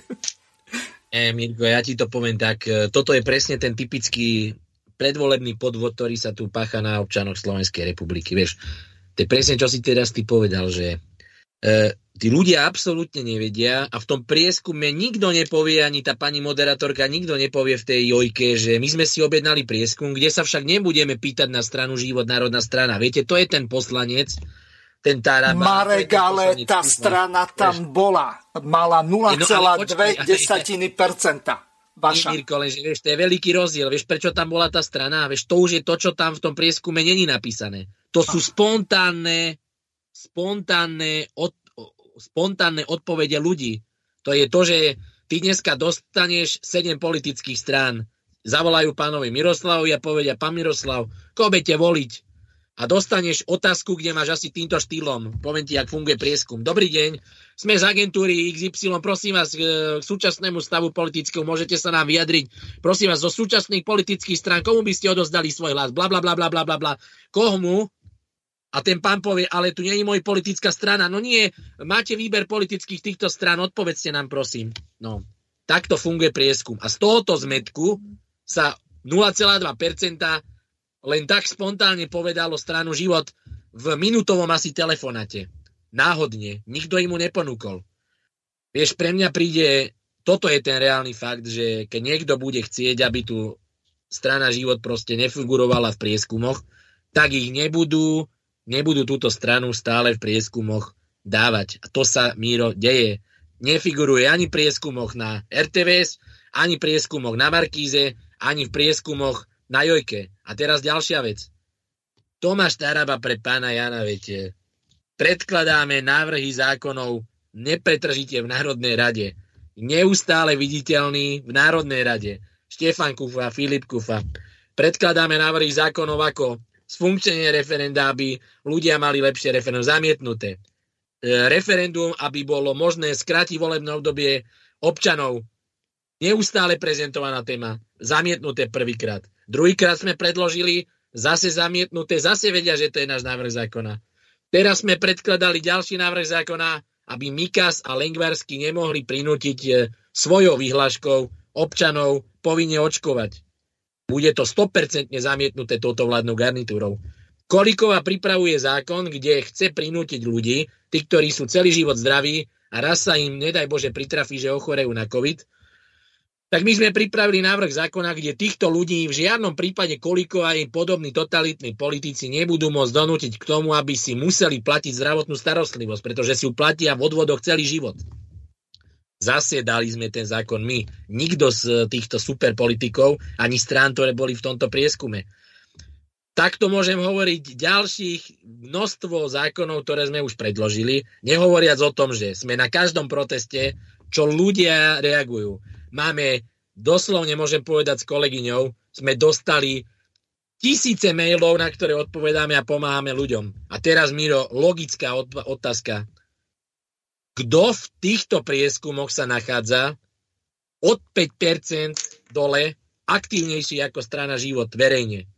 Na sieťach, kedy máme predsedu, ktorý je v top 5 v interakciách, v obľúbenosti tých politikov na sieťach kto má väčší výtlak aj na tých sieťach. Vieš, a potom mi príde úsmevné, že niekto urobí prieskum na tisíc respondentoch a keď sa aj logicky zamyslíš, koľko pri ščítaní teraz vzniklo maďarskej menšiny na Slovensku, tak mne to príde, že my sme museli tých 4% hľadať asi po telefonické linke po celej republike, aby sme do tých tisíc e, hlasov dostali presne tých 4% tých maďarských voličov. Vieš, to je tak prízemný graf a nehovoriac o tom, že potom tu máme stranu hlas, kde predstaviteľ opozície povie, že jeho voliči opozície a my voliči opozície na námestiach sme dezoláti a oni mu akože dajú reálne prvenstvo v prieskume, to už naozaj skutočne, to si môže niekto mysleť vážne na Slovensku, alebo že Matovič ešte má nejaké sympatie, alebo pre pána Jana, veď ja nebudem ani, to, to, to, je, to je neskutočná demagógia a ja iba stále poukazujem, aj v minulosti som to robil, Odka to dobre vie, tu treba nová vláda, ktorá príde, pretože táto vláda to neurobi nikdy. Tu treba jasne postaviť zákon o tom, aby nemohli touto mašinériou takýmto spôsobom masírovať mozgy voličom. Tu musí byť jasná koordinácia štátu, musí tu byť jasná metodika, ktorá je overiteľná, skontrolovateľná, ako funguje tento prieskum volebných preferencií, pretože nie je možné, aby niekto si povedal, že veď my sme zavolali tisíc respondentom a nakreslíme si tu nejakú excelovskú tabulku. To je, to je niečo neuveriteľné. A čo chcem povedať voličom, vôbec nás to a ľuďom vôbec nás to neodrádza. My vieme, aká je realita a keď e, niekto potrebuje stranu živo dávať na okraj tých prieskumov, pretože oni veľmi dobre si uvedomujú, že keď tá prieskumok, tá strana by stradila zrazu 3-4%, tak týmto súčasným totalitným politikom, aj môžem povedať aj jednej opozičnej strane, ktorá nazýva svojich voličov dezolátov, veľmi, veľmi začne veľký úbytok voličov, pretože to je tá psychologická hra. Veď život má 0,2, veď tu nebudú voliť, ona sa nemôže dostať do parlamentu, no to je veľký omyl. To je presne tá hra týchto agentúr, ktoré chcú umlčať to, že tam je ten Taraba, ktorý na to poukazuje, že chodíme na každý ten protest, na, na všetky tie prešlapy poukazujeme, no tak dáme im 0,2, alebo ich nedáme vôbec do prieskumu. Tak im uškodíme najviac. Takže to je názor na prieskumy Miro a tu treba povedať ľuďom pravdu. Stranu život ešte žiadna táto agentúra ako ako a podobné agentúry oficiálne, na to zopakujem, oficiálne nezaradila do prieskumov, keď sa volá občanom na Slovensku, ak sa im vôbec volá, čo pochybujem, ak sa im volá, nebola daná možnosť, či budú voliť stranu život. Uh-huh. Takže ja týmto aj vyzývam týchto majiteľov týchto agentúr, urobte nápravu. No, Marek, máme volajúceho poslucháča. Nech sa páči, ste v živom vysielaní, môžete položiť otázku. Dobrý večer, pán Hazucha a aj ostatní, čo tam ste. Ja by som mala na vás jednu otázku.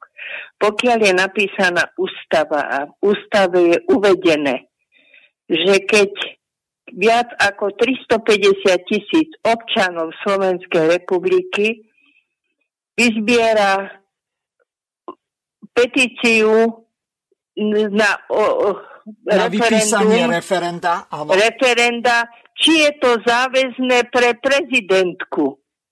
Ja si myslím, keď je to v tej ústave napísané, ona nemala právo to dávať na ústavný súd. Ústavný súd to nemal posudzovať, pretože tá veta je jasná a zrozumiteľná že keď sa vyzbiera 350 tisíc podpisov, alebo parlament sa uznesie, že skončí svoju činnosť, do 30 dní je prezident povinný vyhlásiť referendum. Vážená pani, vy ste túto otázku už volali do rôznych relácií aspoň trikrát. Ja vám poviem, Prečítajte si článok 95 odsek 2, kde táto právomoc explicitne vyplýva prezidentovi a pokiaľ máte ústavu z roku 1992, tak to platilo do roku 2002. Marek, môžeš odpovedať, ak sa milím, obidvaja ste právnici, zrejme máte ústavu preštudovanú, článok 95 odsek 2. Môžete to eventuálne pani aj prečítať, ak to máte po ruke. Nech sa páči. Tak ja môžem napríklad to prečítať, ale v podstate ste jej, Mirko, odpovedali správne. Prečítajte jej to, lebo pani už volá aspoň tretí alebo štvrtýkrát do rôznych relácií v Slobodnom vysielaní. Článok 95 odsek 2. Prezident Slovenskej republiky môže pred vyhlásením referenda podať, môže podať na Ústavný súd Slovenskej republiky návrh na rozhodnutie, či predmet referenda, ktoré sa má vyhlásiť na základe petície občanov alebo uznesenia Národnej rady Slovenskej republiky podľa odseku 1 je v súlade s ústavou alebo ústavným zákonom. Ak prezident Slovenskej republiky podá na ústavný súd Slovenskej republiky návrh na rozhodnutie, či predmet referenda, ktoré sa má vyhlasiť na základe petície občanov alebo uznesenia Národnej rady Slovenskej republiky, je v súlade s ústavou alebo s ústavným zákonom od podania návrhu prezidenta Slovenskej republiky do nadobudnutia právoplatnosti rozhodnutia Ústavného súdu Slovenskej republiky lehota podľa odseku 1 neplynie. Čiže automaticky áno, má nárok ten prezident to urobiť. Horšie je, že pani prezidentka neuro, tak neurobila, čo sa týka uh, tejto zmluvy, ktorú podpisujú teraz s Amerikou. No. Iba toľko by som k tomu chcela. Má ona na to nárok a nie je pre ňu záväzná bez toho, aby sa obrátila na, tento, na ústavný súd.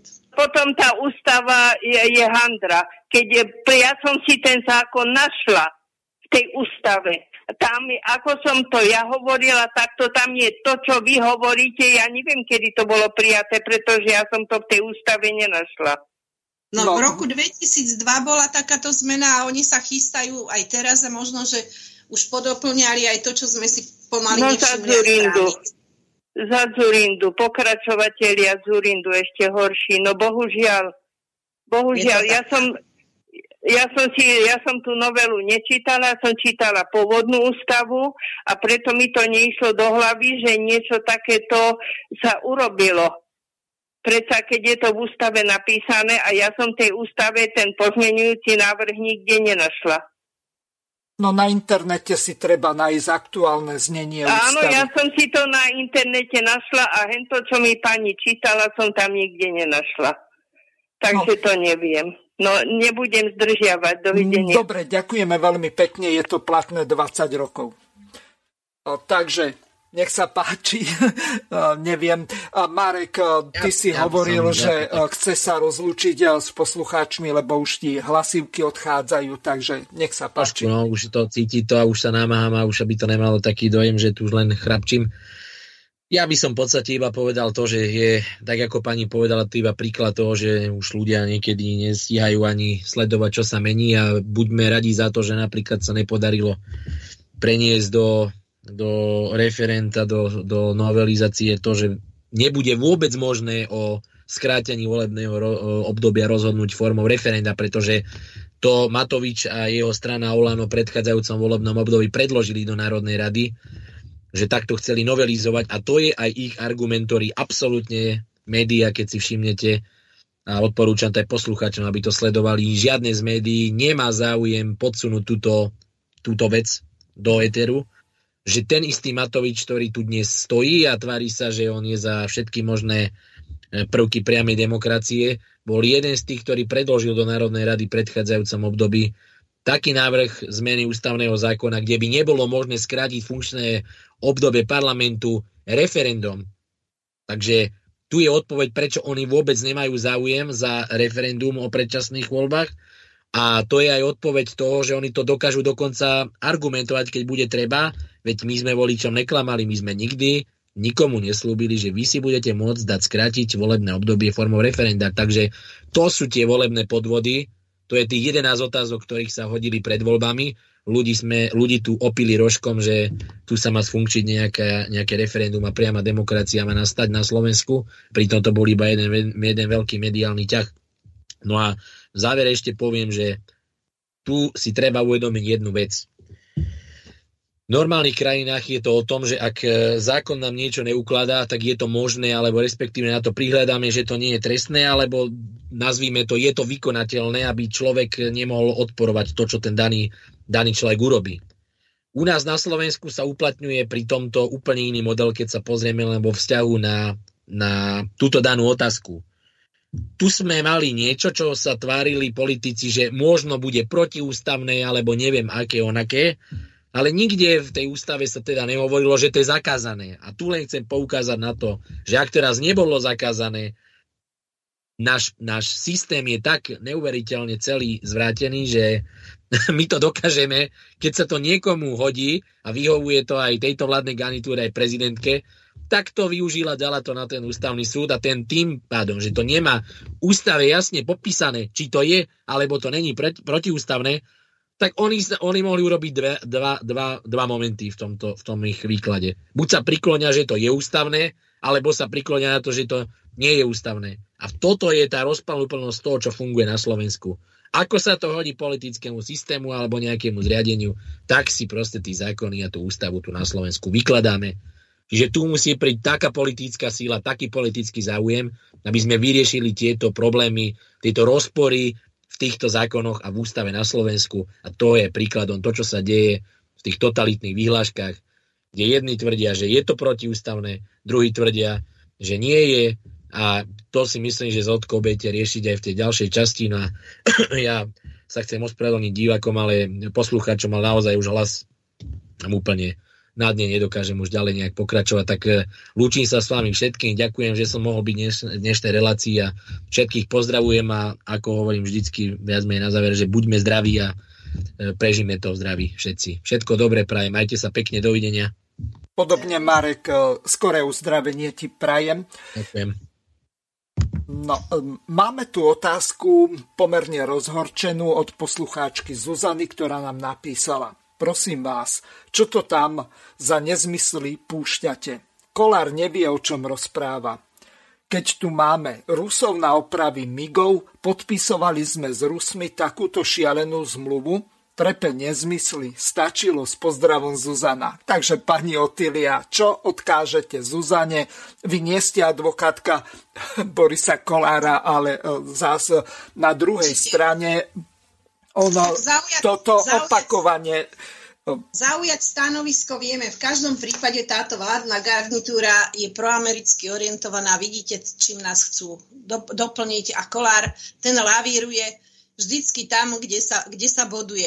Raz prisľúbi to, v zápäti to odhlasuje, všetkým povie, že toto nebude, za toto nebude hlasovať, to nemôže byť a zase sa pridá. Takže e, tá, tá dôveryhodnosť tejto osoby by som si, by som to ne, ne, nedotazovala by som to, pani Zuzana. Jednoducho, národ má takú vládu, akú si zvolil a budeme si musieť uvedomiť, že treba urobiť niečo, niečo lepšie pre nás ako pre národ. Ja som sa chcela vrátiť, Mirko, ale ešte k tomu, k tomu prieskumu že to je podvod, to vieme. No, uh, máme uh, ďalšieho volajúceho poslucháča, tak mu dáme prednosť. A nech sa páči, ja? ste v živom vysielaní, môžete hovoriť. No, pekne dobrý ste, pán aj vaša hostka. E, neviem, ja nepočúval som očiatku, ale tá pani je tiež z tej strany ako Rek? Áno. Áno. Áno. No, ja by som mal taký dotaz, že ja viem, že oni to mysleli dobre, aj s tým, keď eh, vlastne tá prezidentka podala to referendum na ústavný súd. A oni to potom mysleli dobre, že vlastne keď ústavný súd, tak hneď uh, vlastne predložili zákon do Národnej rady. Samozrejme, pretože bol z opozície, tak uh, vlastne neprešiel a tým pádom dali pol roka čas koalícii na to, aby si našli nejaké výhovorky, pretože hneď po tom referende vlastne oni boli tiež proti tomu, že uh, to neschválili a počuli ste tie vyjadrenia, aké mal Matovič, aké mal Kolár, aké mal Sulík. A teraz moja otázka je taká. Nebolo by lepšie v určitých chvíľach radšej takticky močať a čakať, čo spraví vlastne tá koalícia, ako aj vtedy, hej? Stačilo čakať, pretože oni boli uh, v tých vyjadreniach ostri na tú prezidentku, tak by som ich nehal tak dajte teda zákon voľaký, alebo urobte teda voľačo. A vlastne tým, že vy ste dali ten zákon, tak vy ste im vlastne he, pomohli. Hej? Pomohli ste im a dali ste im čas po roka, za si našli tie výroky všelijaké, sa to utrasla vo verejnosti. Krátka bola, kedy, áno, ako taktika pre Slovensko bola, kedy aj mlčať. Lepšia. Je... Ďakujem pekne. Do počutia. Do počutia. Ja by, som, ja by som to nezadefinovala tak, že niekedy je mlčať zlato. Práve, že vtedy, keď sú nepripravení, vtedy im treba dať, dať rýchlo na schválenie, ale oni sa tak či tak spamätajú, tam, tam sú oči jastravie na všetky strany, aby neprešlo niečo, čo by im nepasovalo do kšeftu. Tuto sa márne človek snaží, či už tým smerom, alebo tým smerom. My ich momentálne e, trošičku ako hnevám, určite ich hneváme s tým, že ja už celý minulý rok sme vyrábali právnu pomoc pre celé Slovensko. My sme toľké tisíce mailov vybavili, ja som niekedy bola úplne akože vyšťavená, lebo naozaj ten právny postoj my má, podľa mňa ho máme dobrý. Opieram sa o doktora Drgonca, opieram sa o doktora Vajsa, vôbec sa, vôbec sa za to nehambím, lebo títo páni vedia, čo, je, čo sa robí v práve a akým smerom sa treba uberať. Veľa tiež venujú času práv, právam Slovenska a tak niekedy si myslím, že tým, že nevykonávam advokáciu, nemajú sa mi čím vyhrážať, tak ja som trošku taká neriadená strela. A všetci tí ľudia, previa, previažem teraz na ten prieskum. Prieskum je podvod. Život, Národná strana nefiguruje v prieskumoch, ale ja si myslím, že my tak usilovne pracujeme pre občanov, že eh, a z týchto občanov sa samozrejme nikto nepýta, že oni nás dobre poznajú a určite, určite si myslím, že nás budú voliť, pretože vedia, že sa môžu o nás oprieť a získavame si takto ich dôveru. Veľa, veľa dokumentov som, sme teda vyrábali. Napríklad teraz cez víkend išiel von, doku, von dokument pre vojakov. Vojaci sú chudáci, o ktorých sa nikto nestará a jednoducho ich nútia očkovať, nechcú sa dať očkovať. Všetci poznáme Eh, čo to všetko obnáša, čo to očkovanie spôsobuje. Všetci vieme, že celosvetové štatistiky hovoria o tom, že je viacej mŕtvych očkovaných ako tých, čo na COVID zomreli. Dobre, brali sme to možno ako biologickú vojnu, snažili sme sa to právne ošetriť. Ústavný súd vydal teda už k 8.12 teda k 8. decembru 2021 vyšiel návrh číslo 551 e, nález ústavného súdu, ktorý bolo treba zapísať do 15 dní do zbierky zákonov. Pani ministerka spravodlivosti to urobila samozrejme 8 dní neskôr. A napriek tomu, že teda nález ústavného súdu je vlastne zákonom a mal by sa dodržiavať, tak sa všetci tvária, že to nevidia. A ten ústavný súd e, vydal takéto vyhlásenie. Ústava Slovenskej republiky pripúšťa, aby správny orgán pomocou podzákonného predpisu skonštruoval takú právnu povinnosť, ktorú zákon po obsahovej stránke nepozná. To je, to je, že, to je ak obsahový rámec povinnosti nie je definovaný ani na, v ústavnom zákone, v, v ústavnom zákone, ani v bežnom zákone, ale za podmienok určených zákonom ale zákon nemôže splnomocniť orgán výkonnej moci na vydanie predpisu nižšej právnej sily, ktorý by určoval medzi základných práv a slobod. Ústava zveruje právo určiť medzi základných práv a slobod z dôvodu zachovania povahy ústavnosti týchto práv a slobod len zákonodárnemu zboru. Toto potvrdil aj Európsky súdny dvor pre ľudské práve, práva a judikoval, že zákon musí poskytovať právnu ochranu proti svojvoľným zásahom orgánov verejnej, verejnej moci do práv, do práv chránených dohovorom. Znamená to, že vyhlášky ako také boli vyhlásené za neplatné, lebo nie sú prameňom práva a nesplňajú tieto ústavné požiadavky. Napriek tomu vyhláška platí, napriek tomu nosíme rúška, Napriek tomu zamestnávateľ nepustí nezaočkovaného do práce. Dokonca pre rúška, už mám také spory, že pre rúška urobil zamestnávateľ okamžitú výpoveď, dal teda zamestnancovi niekoľkým. V, v týchto sporoch pomáham tých, týmto pánom. A oni, oni to, vláda a štátne orgány neakceptujú nález ústavného súdu. A keď ten pán hovoril, ako si ty, my tam nevieme presadiť, no trošičku ma to akože pobúrilo, lebo naozaj neviem, ako to môžeme presadiť. Oni sú svoj vôľa, nie my. My sme len také chudiatka, ktoré sa snažia ukázať cestu, pravdu, aby tí ľudia vedeli, ktorým smerom sa dá ísť. Ale tak ich už dokázali zastrašiť, že ľudia sa boja. Oni ten strach nie sú schopní potlačiť že neviem naozaj, eh, akým spôsobom by chceli presadiť takéto, takéto veci. No, ten nárez ústavného súdu má 43 strán a po, v podstate rieši iba uh, v zmysle tom, že štátna karanténa nebola zákonná. A táto štátna karanténa môže sa zmeniť iba na domácu karanténu. No a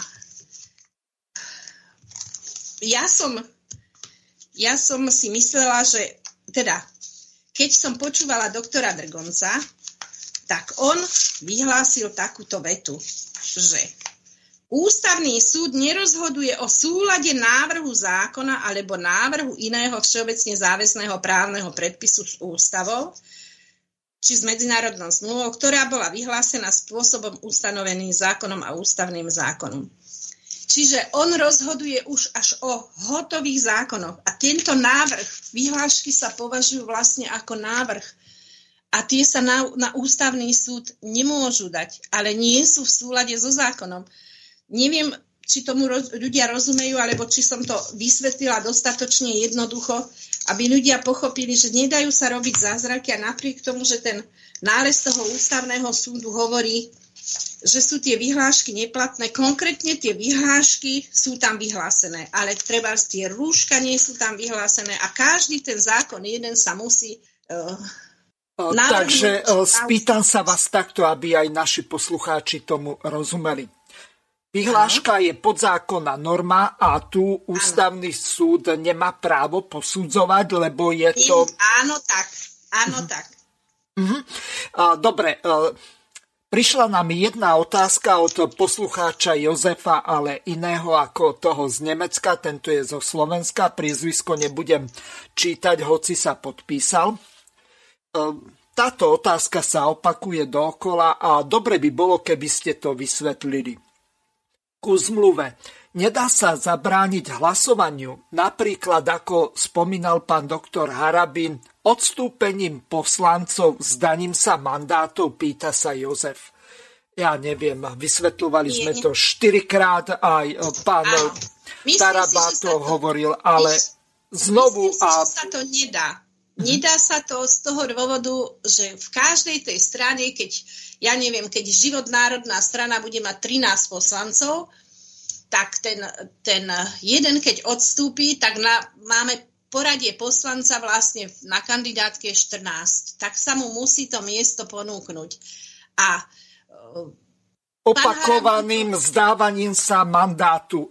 To znamená ďalší, ďalší, ďalší až 150 v poradí za stranu LSNS. To, to by ani nestihli, lebo to, všetko to je určitý proces. Zdá sa mandátu, musí sa navrhnúť, kedy bude doplnenie a tak ďalej.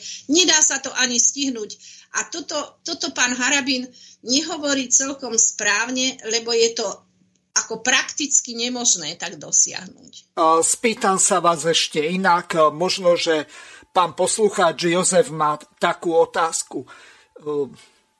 Fabulujem, ale na túto tému sme mali hromadu e, diskusí, tak sa na to spýtam úplne na rovinu. E, podľa článku, tuším, že 72, tak Národná rada Slovenskej republiky má 150 poslancov. Ak by bolo 149 alebo čo ja viem 130, že by sa povedzme 20 alebo len jeden vzdali toho mandátu, je Národná rada podľa ústavy uznášania schopná, ak má viac ako 76 mandátov a môže príjmať aspoň obyčajné zákony? Myslím si, že áno. Myslím si, že áno, ale za každým, keď by sa tých 20 zdalo, tak by bolo, tak by bolo v, zase v ďalšom konaní to riešenie tých náhradníkov, čiže ona vlastne by tých 130 e, poslancov nemala, mala by stále 150, lenže sú v konaní. Okrem toho, koľkokrát neprídu do práce a je ich tam 100. Áno. Nemali by hlasovať? Viete, to sa dá, každá minca má dve stránky. To sa dá určitým spôsobom aj takto vysvetliť. Že predsa nie sú tam vždycky spolu. Keď bol COVID, pamätáte si, ako ano. koalícia doniesla ich pomaly s posteľami do, Aj do za igelitmi hlasovali. No však, za, hovorím, pomaly s posteľami. Za igelitmi hlasovali, len aby ich tam mali. Ale tiež neboli všetci v parlamente. Uh-huh. Jednoducho, život beží tak. Musí, musí ich byť 150 po právnej stránke. Keď niekto sa vzdá, tak to je tiež kona, prebieha konanie. Mhm. kedy sa vzdá, musí sa pred niekým vzdať, e, musí to niekto odobriť, musí dostať na to papier, že sa vzdal. Ale medzi tým už prebieha aj konanie na nového. No, ja si spomínam ešte jednu, na jednu takú kurióznu situáciu e, s pánom inžinierom magistrom Tarabom, ktorý je okrem toho, že je ekonom aj politolog, tak e, sme túto fiktívnu vec riešili takým spôsobom, že pán Taraba povedal, za predpokladu, že pán Harabin zloží u notára kauciu vo výške jeho platu, vo výške e, asistentov do konca volebného obdobia. On sa dohodne s pánom Kotlebom a s pani e, s Slavienou Vorobelovou, ktorá by mala byť za neho náhradničkou, že, uh-huh.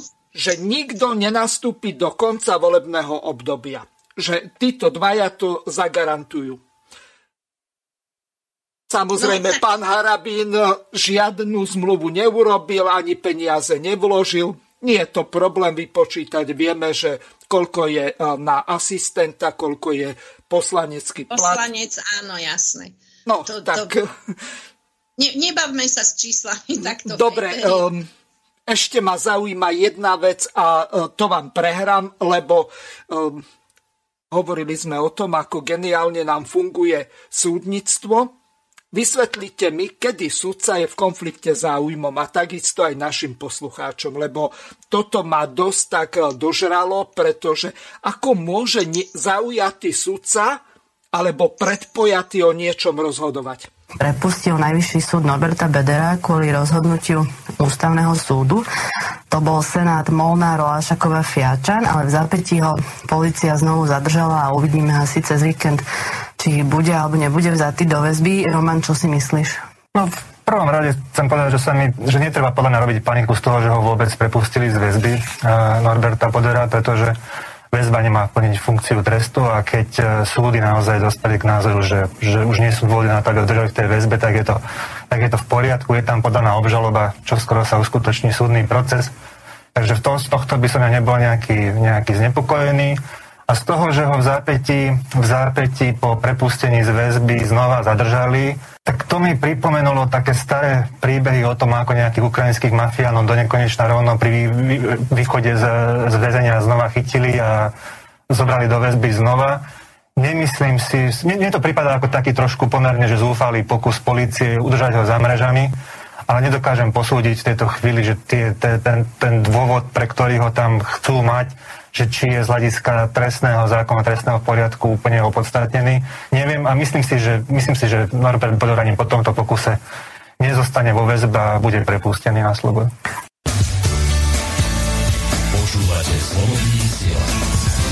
No takže teraz otázka na vás.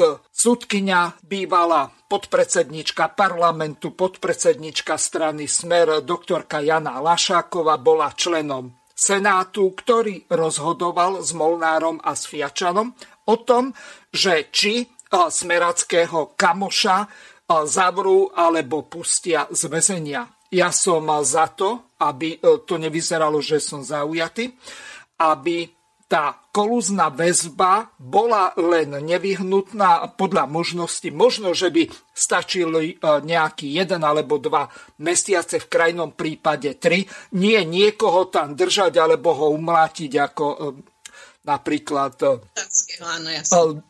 generála Lučanského. Z hodom okolností dnes generálny prokurátor v Prešove nejakú rekonštrukciu robil. Môžete sa aj k tomu vyjadriť, ale potom sa zase vrátime k tej veci, o ktorej ste hovorili, lebo to je dôležité. Takže, kedy je sudca akéhokoľvek súdu predpojatý alebo zaujatý, tak, aby svojim nenadržiaval, keď je to evidentné na prvý pohľad. Predovšetkým sudco, každý sudca prijíma svoju funkciu s tým, že sľubuje, že bude nezávislý a nezaujatý. A najlepšie, najlepšie je, to sú inštitúty, ktoré nie sú zadefinované v zákone. Mm-hmm. A už ideme už od, teda, už tuto vidíme, že to sudcovstvo je naozaj volená funkcia.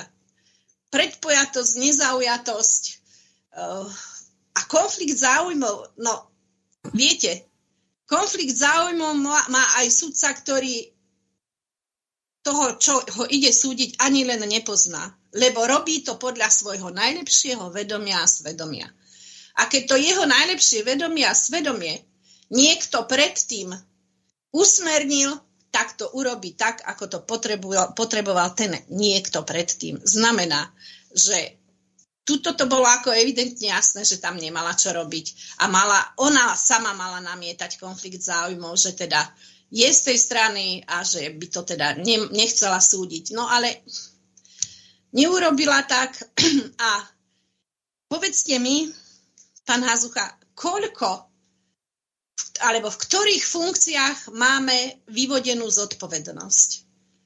Není sú, súdcovia sú není zodpovední, právnici nie sú zodpovední, notári nie sú zodpovední, v týchto, v týchto právnických funkciách vôbec, ale aj v ďalších funkciách štátnych. Nikto nie je zodpovedný. Tu treba vyvodiť hmotnú a politickú zodpovednosť od každého funkcionára. Všetci tento zákon sľubujú žiaľ. Kto ho dal? Nikto. My sme ho mali tiež v, svojej, v svojich stanovách, nie v stanovách, ale v svojich záujmoch alebo v svojich eh, úlohách, ktoré sme chceli eh, robiť. Každý si len odpíše tie tie pravidlá proste zo strany z, býva, z bývalého obdobia, ale toto tam aj sa pokúsi dať niekto a už zase to stiahne. Veď o tom hovoril predsa aj Matovič, Olano. Určite všetkých pozaviera, všetkým, všetko zobere, pomaly znárodnenie urobí. Kde je to? Znárodňuje vo svoj prospech, nie vo, v prospech štátu. No, ja by som k tomu asi mala len toľko akože sudcovská nezávislosť sa jednoducho nedá vynútiť. To je každ- v každého vnútro, lebo rozhoduje podľa svojho vedomia a svedomia a on, keď chce to svoje vedomie a svedomie mať také, akého má, tak s tým neurobi nikto nič. Ale hovorím, nie je to len u sudcov, to je v každej profesii. V každej profesii by sa mal ten konflikt záujmov konkrétne vymedziť nejakým, nejakým bodom v pracovnej zmluve, alebo ja neviem, čo dokázali dať do pracovnej zmluvy všetci zamestnávateľia, to bolo zase protizákonné, že kto vy, vyzradí svoj plat, svoje ohodnotenie, tak ho prepustí. To tiež sa nesmie. Máme ďalšieho poslucháča, nech sa páči, ste v živom vysielaní, môžete sa pýtať pani doktorky Hamackovej. Nech sa páči. Dobrý večer, to som, dobrý večer, som ešte raz ja Martin. By som sa takto povedať, že keď ja spravím nejakú obchodnú zmluvu s mojim klientom a, a vedome v nej poruším zákon, hej, tak tá zmluva je automaticky asi neplatná, nie? A to by bo... tým by som vás, tým by som vás chcel bola... pokračovať. No, prosím. Že bola by tá zmluva neplatná, keby to niekto namietal. A ako to zase a... určí ten, svoj, ten sudca, ktorý vás dostane v ne, svojej nezávislosti. Ja som raz takú Dobre. zmluvu podpísala, že e, obchodnú, že sa čudoval každý, ale to som vtedy ešte nemala vyštudované právo. Aha. Dobre, pani, a teraz tá otázka je pokračovala, to znamená, že keď táto zmluva s tými Američanmi nejde na posúdenie uh, ústavnému súdu, ale zoberme si, že za tri roky vlastne by mohol byť nový prezident, respektíve za dva roky nová vláda. Niekto tú zmluvu zoberie a nevie, čo oni potom majú na to právo zobrať na posúdenie ústavnému súdu. A keď ústavný súd posúdi, nemajú to už jednoducho, keď sa teraz podpíše. Nemajú, tak už... tá zmluva je bez nároku na akúkoľvek jurisdikciu, na akékoľvek posudzovanie na 10 rokov. A plus keď... 11. rok je výpovedný, to máte to isté ako 20 plus 1 rok v prípade uh, zmluvy NATO.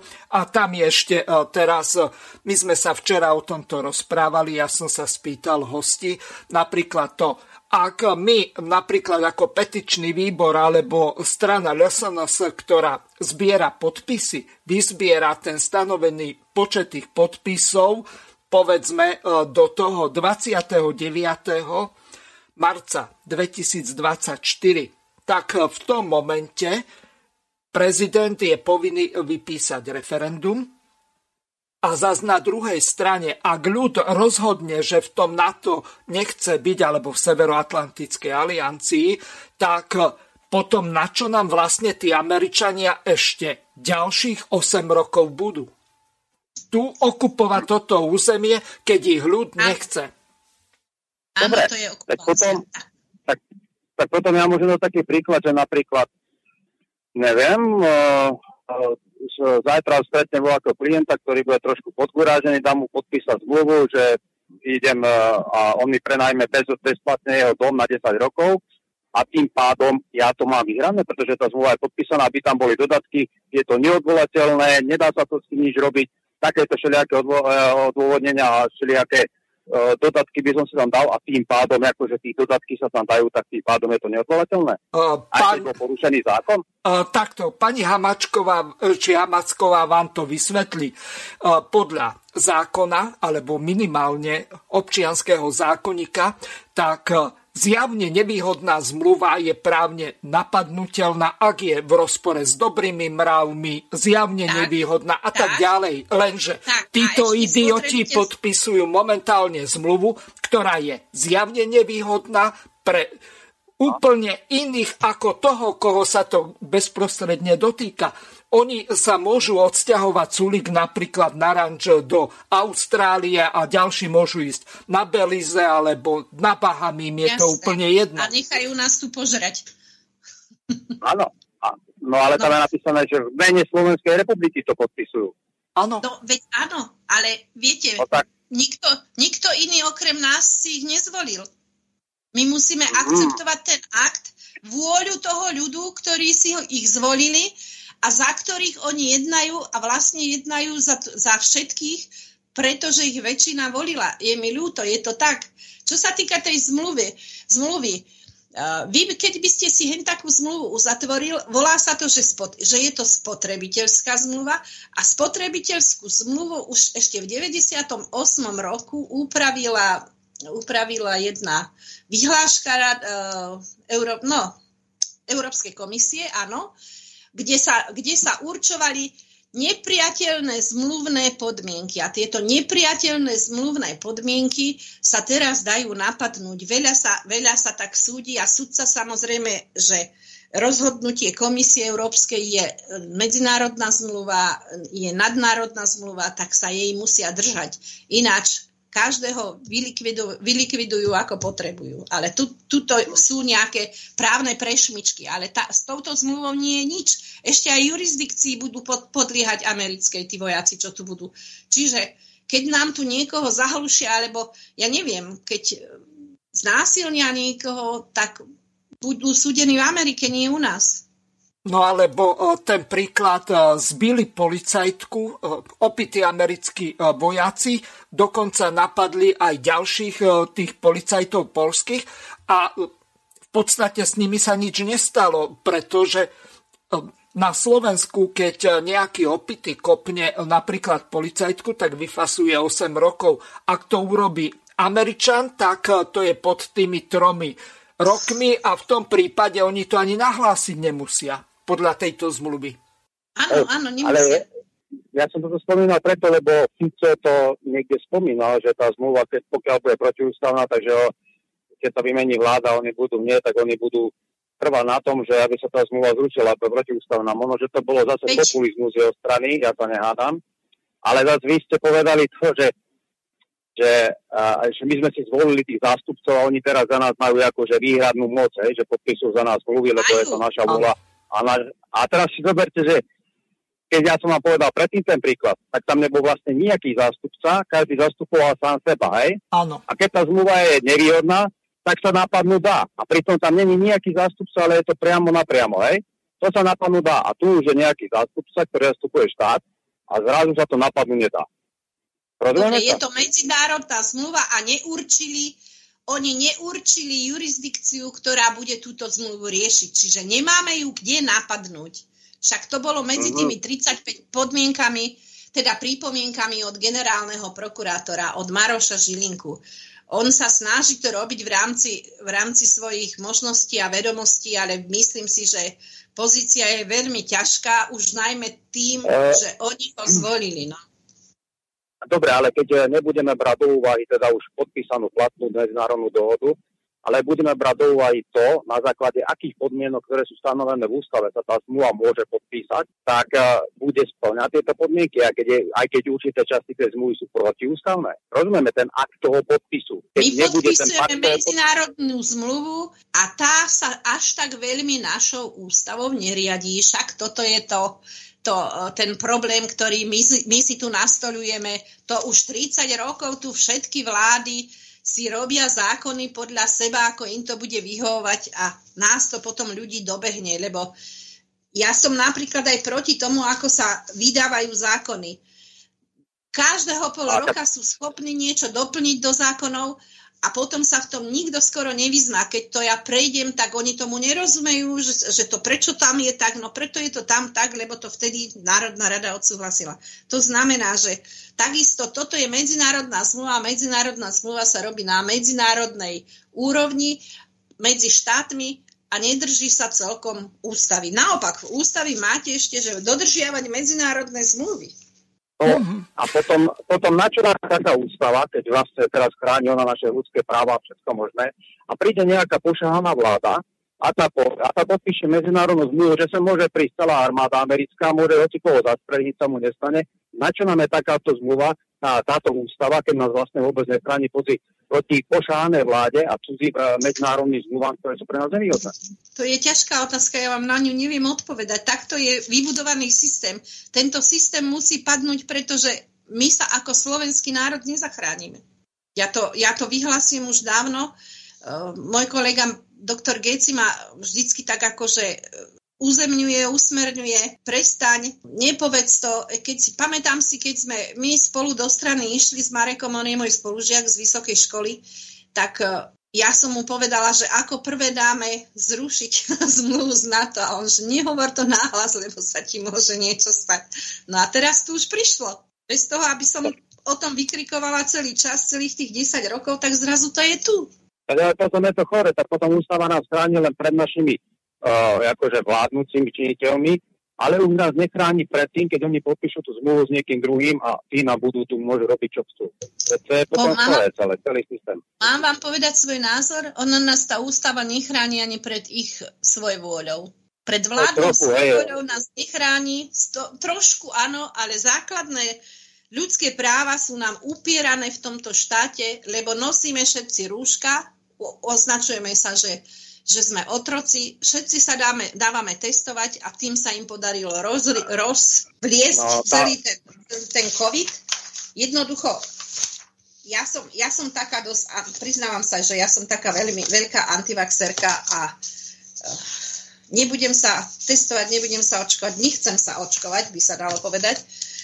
A veľmi veľa si k tomu študujem, nehovorím to len preto, že som ako malé dieťa, že a just sa nedám, ja si to veľmi dobre rozmyslím, čo poviem a viem byť taká ostrejšia, prúčia, lebo si viem via, prejaviť svoj názor. No.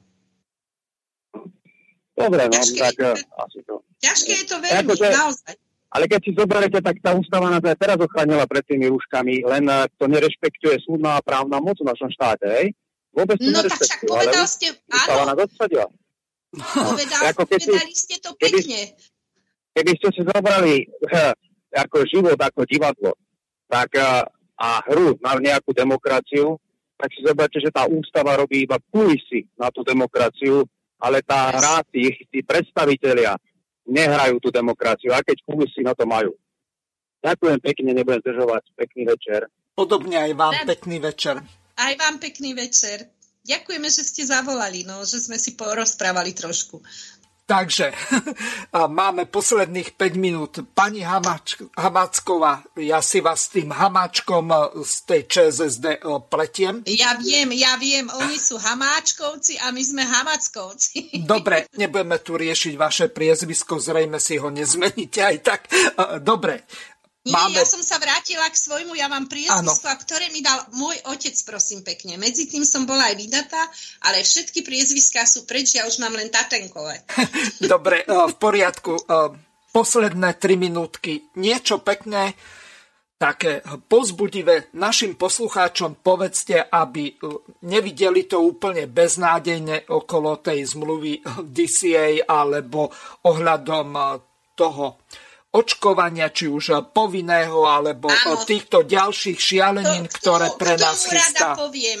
Máte našu adresu, hláste sa, píšte. Cez víkend som robila uh, doklad, dokument pre vojakov, ktorí sú tam zabudnutí chudačkovia. A prečo sa nemusia očkovať? Lebo oni to dostanú rozkazom a oni to musia takýmto spôsobom robiť. Takže ja som presvedčená, že ten boj vyhráme, len držte sa. Aj policajtom som už, policajtom som sa už trošku dostala, lebo oni tiež ku každej vyhláške dostanú rozkaz a musia ho plniť. Budeme písať odvolania, budeme vám pomáhať, koľko sa nám len bude dať aby ste vydržali, vydržte, nech máme aj trošku zdravých ľudí. Uvedomte si, že očkovaní sú rovnako nakazení ako neočkovaní, že od, od očkovaných zrazu nechcú krv, nes, nesmie, nemôžete darovať krv, alebo teda keď by ste boli chorí, aby vám ju dali, tak tiež nie ste v poriadku. Treba trošku sledovať aj iné noviny, nie len mainstream, treba, treba si pozrieť mnohé veci, ktoré napísal doktor Weiss. Ja, pre mňa je to taká dobrá autorita. On naozaj píše, je to taký môj štýl, preto, preto som k nemu inklinovala. Kedy si som zem a vek kupovala, tak už tam už nie som, tam je to in, má, to má iný smer, ako ja mám svoje mysli. Som staršia dáma, dôchodkynia, ale bojovná, a za naše deti sa nám oplatí bojovať, takže bojujte aj vy. To vydržíme a vyhráme. Prajem no. vám dobrú noc. Ešte tu máme jednu otázku od poslucháča Jana. Dobrý večer, počúvam vašu debatu. Môj názor je na túto debatu taký, že je to mlátenie prázdnej slamy. Ak hovorí tá pani, že sa nám smejú, tak jediná možnosť je defenestrácia. Nie 200 ľudí, ale rovno 50 tisíc, inak je koniec nám ako národu. Aký je váš na to názor? no, tak... defenestrácia... Je vyhádzanie von oknami, no. Ja viem, ja viem. Slovo defenestrácia ja, poval, ja používam už veľmi dávno, takže pán je taká moja krvná skupina. A nie je to plá, mlátenie prázdnej slamy. Ľudia sú, ľudia sú v nevedomosti, v strachu. Oni sú už tak preštelovaní, oni sa tak boja. Uh, nútia ich z existenčných problémov a že nedostane sa do roboty, ide, dá sa očkovať, dá si ubližovať. Prosím vás pekne, vydržme. Vydržme naozaj, nebude asi defenestrácia nutná, lebo takto sa asi nedá žiť. Toľká nenávisť, čo je v národe, ne, nená, či zabudnite na nenávisť. Kto čo dáva, to dostáva. Ja, ja som tak, trošičku som podporená zákonmi väčšného života a viem, že život každému vystaví jeho účet, či už za dobro alebo za zlo. Takže vydržme, vydržme v dobrom, pomáhajme si, usmievajme sa na seba. Nech, nech prežijeme tento nešťastný milník v tomto našom živote a dúfam teda, že sa nepodarí s tou zmluvou prejsť, aby sme nemuseli niesť následky takéhoto neskutočne zlého rozhodnutia. Ďakujem vám veľmi pekne, bolo mi cťou, že ste opäť boli hostkou v relácie, takisto ďakujem aj pánovi a ja doktorovi. Ja vám ďakujem za to, že ste ma pozvali. Majte sa pekne, dovidenia aj divákom všetko dobre. Ďakujem Veľa veľmi pekne. Takže dokončím. Ďakujem aj Marekovi Gecimu a našim poslucháčom, ktorí sa veľmi aktívne zapojili do tejto relácie. Prajem vám pekný večer, lúčim sa s vami a zostaňte verní slobodnému vysielaču. Snáď bude lepšie ako je teraz. Do počutia. Vysielací čas dnešnej relácie veľmi rýchlo uplynul, tak sa s vami zo štúdia Banska Bystrica Juh lúči moderátor a zúkar Miroslav Hazucha, ktorý vás touto reláciou sprevádzal. Vážené posluchačky a poslucháči, budeme veľmi radi, ak nám zachováte nielen priazeň, ale ak nám aj napíšete vaše podnety a návrhy na zlepšenie relácie, lebo bez spätnej väzby nebudeme vedieť relácie zlepšovať, za čo vám vopred veľmi pekne ďakujem. Do počutia. Táto relácia vznikla za podpory dobrovoľných príspevkov našich poslucháčov. I ty sa k ním môžeš pridať. Viac informácií nájdeš na www.slobodnyvysielac.sk Ďakujeme.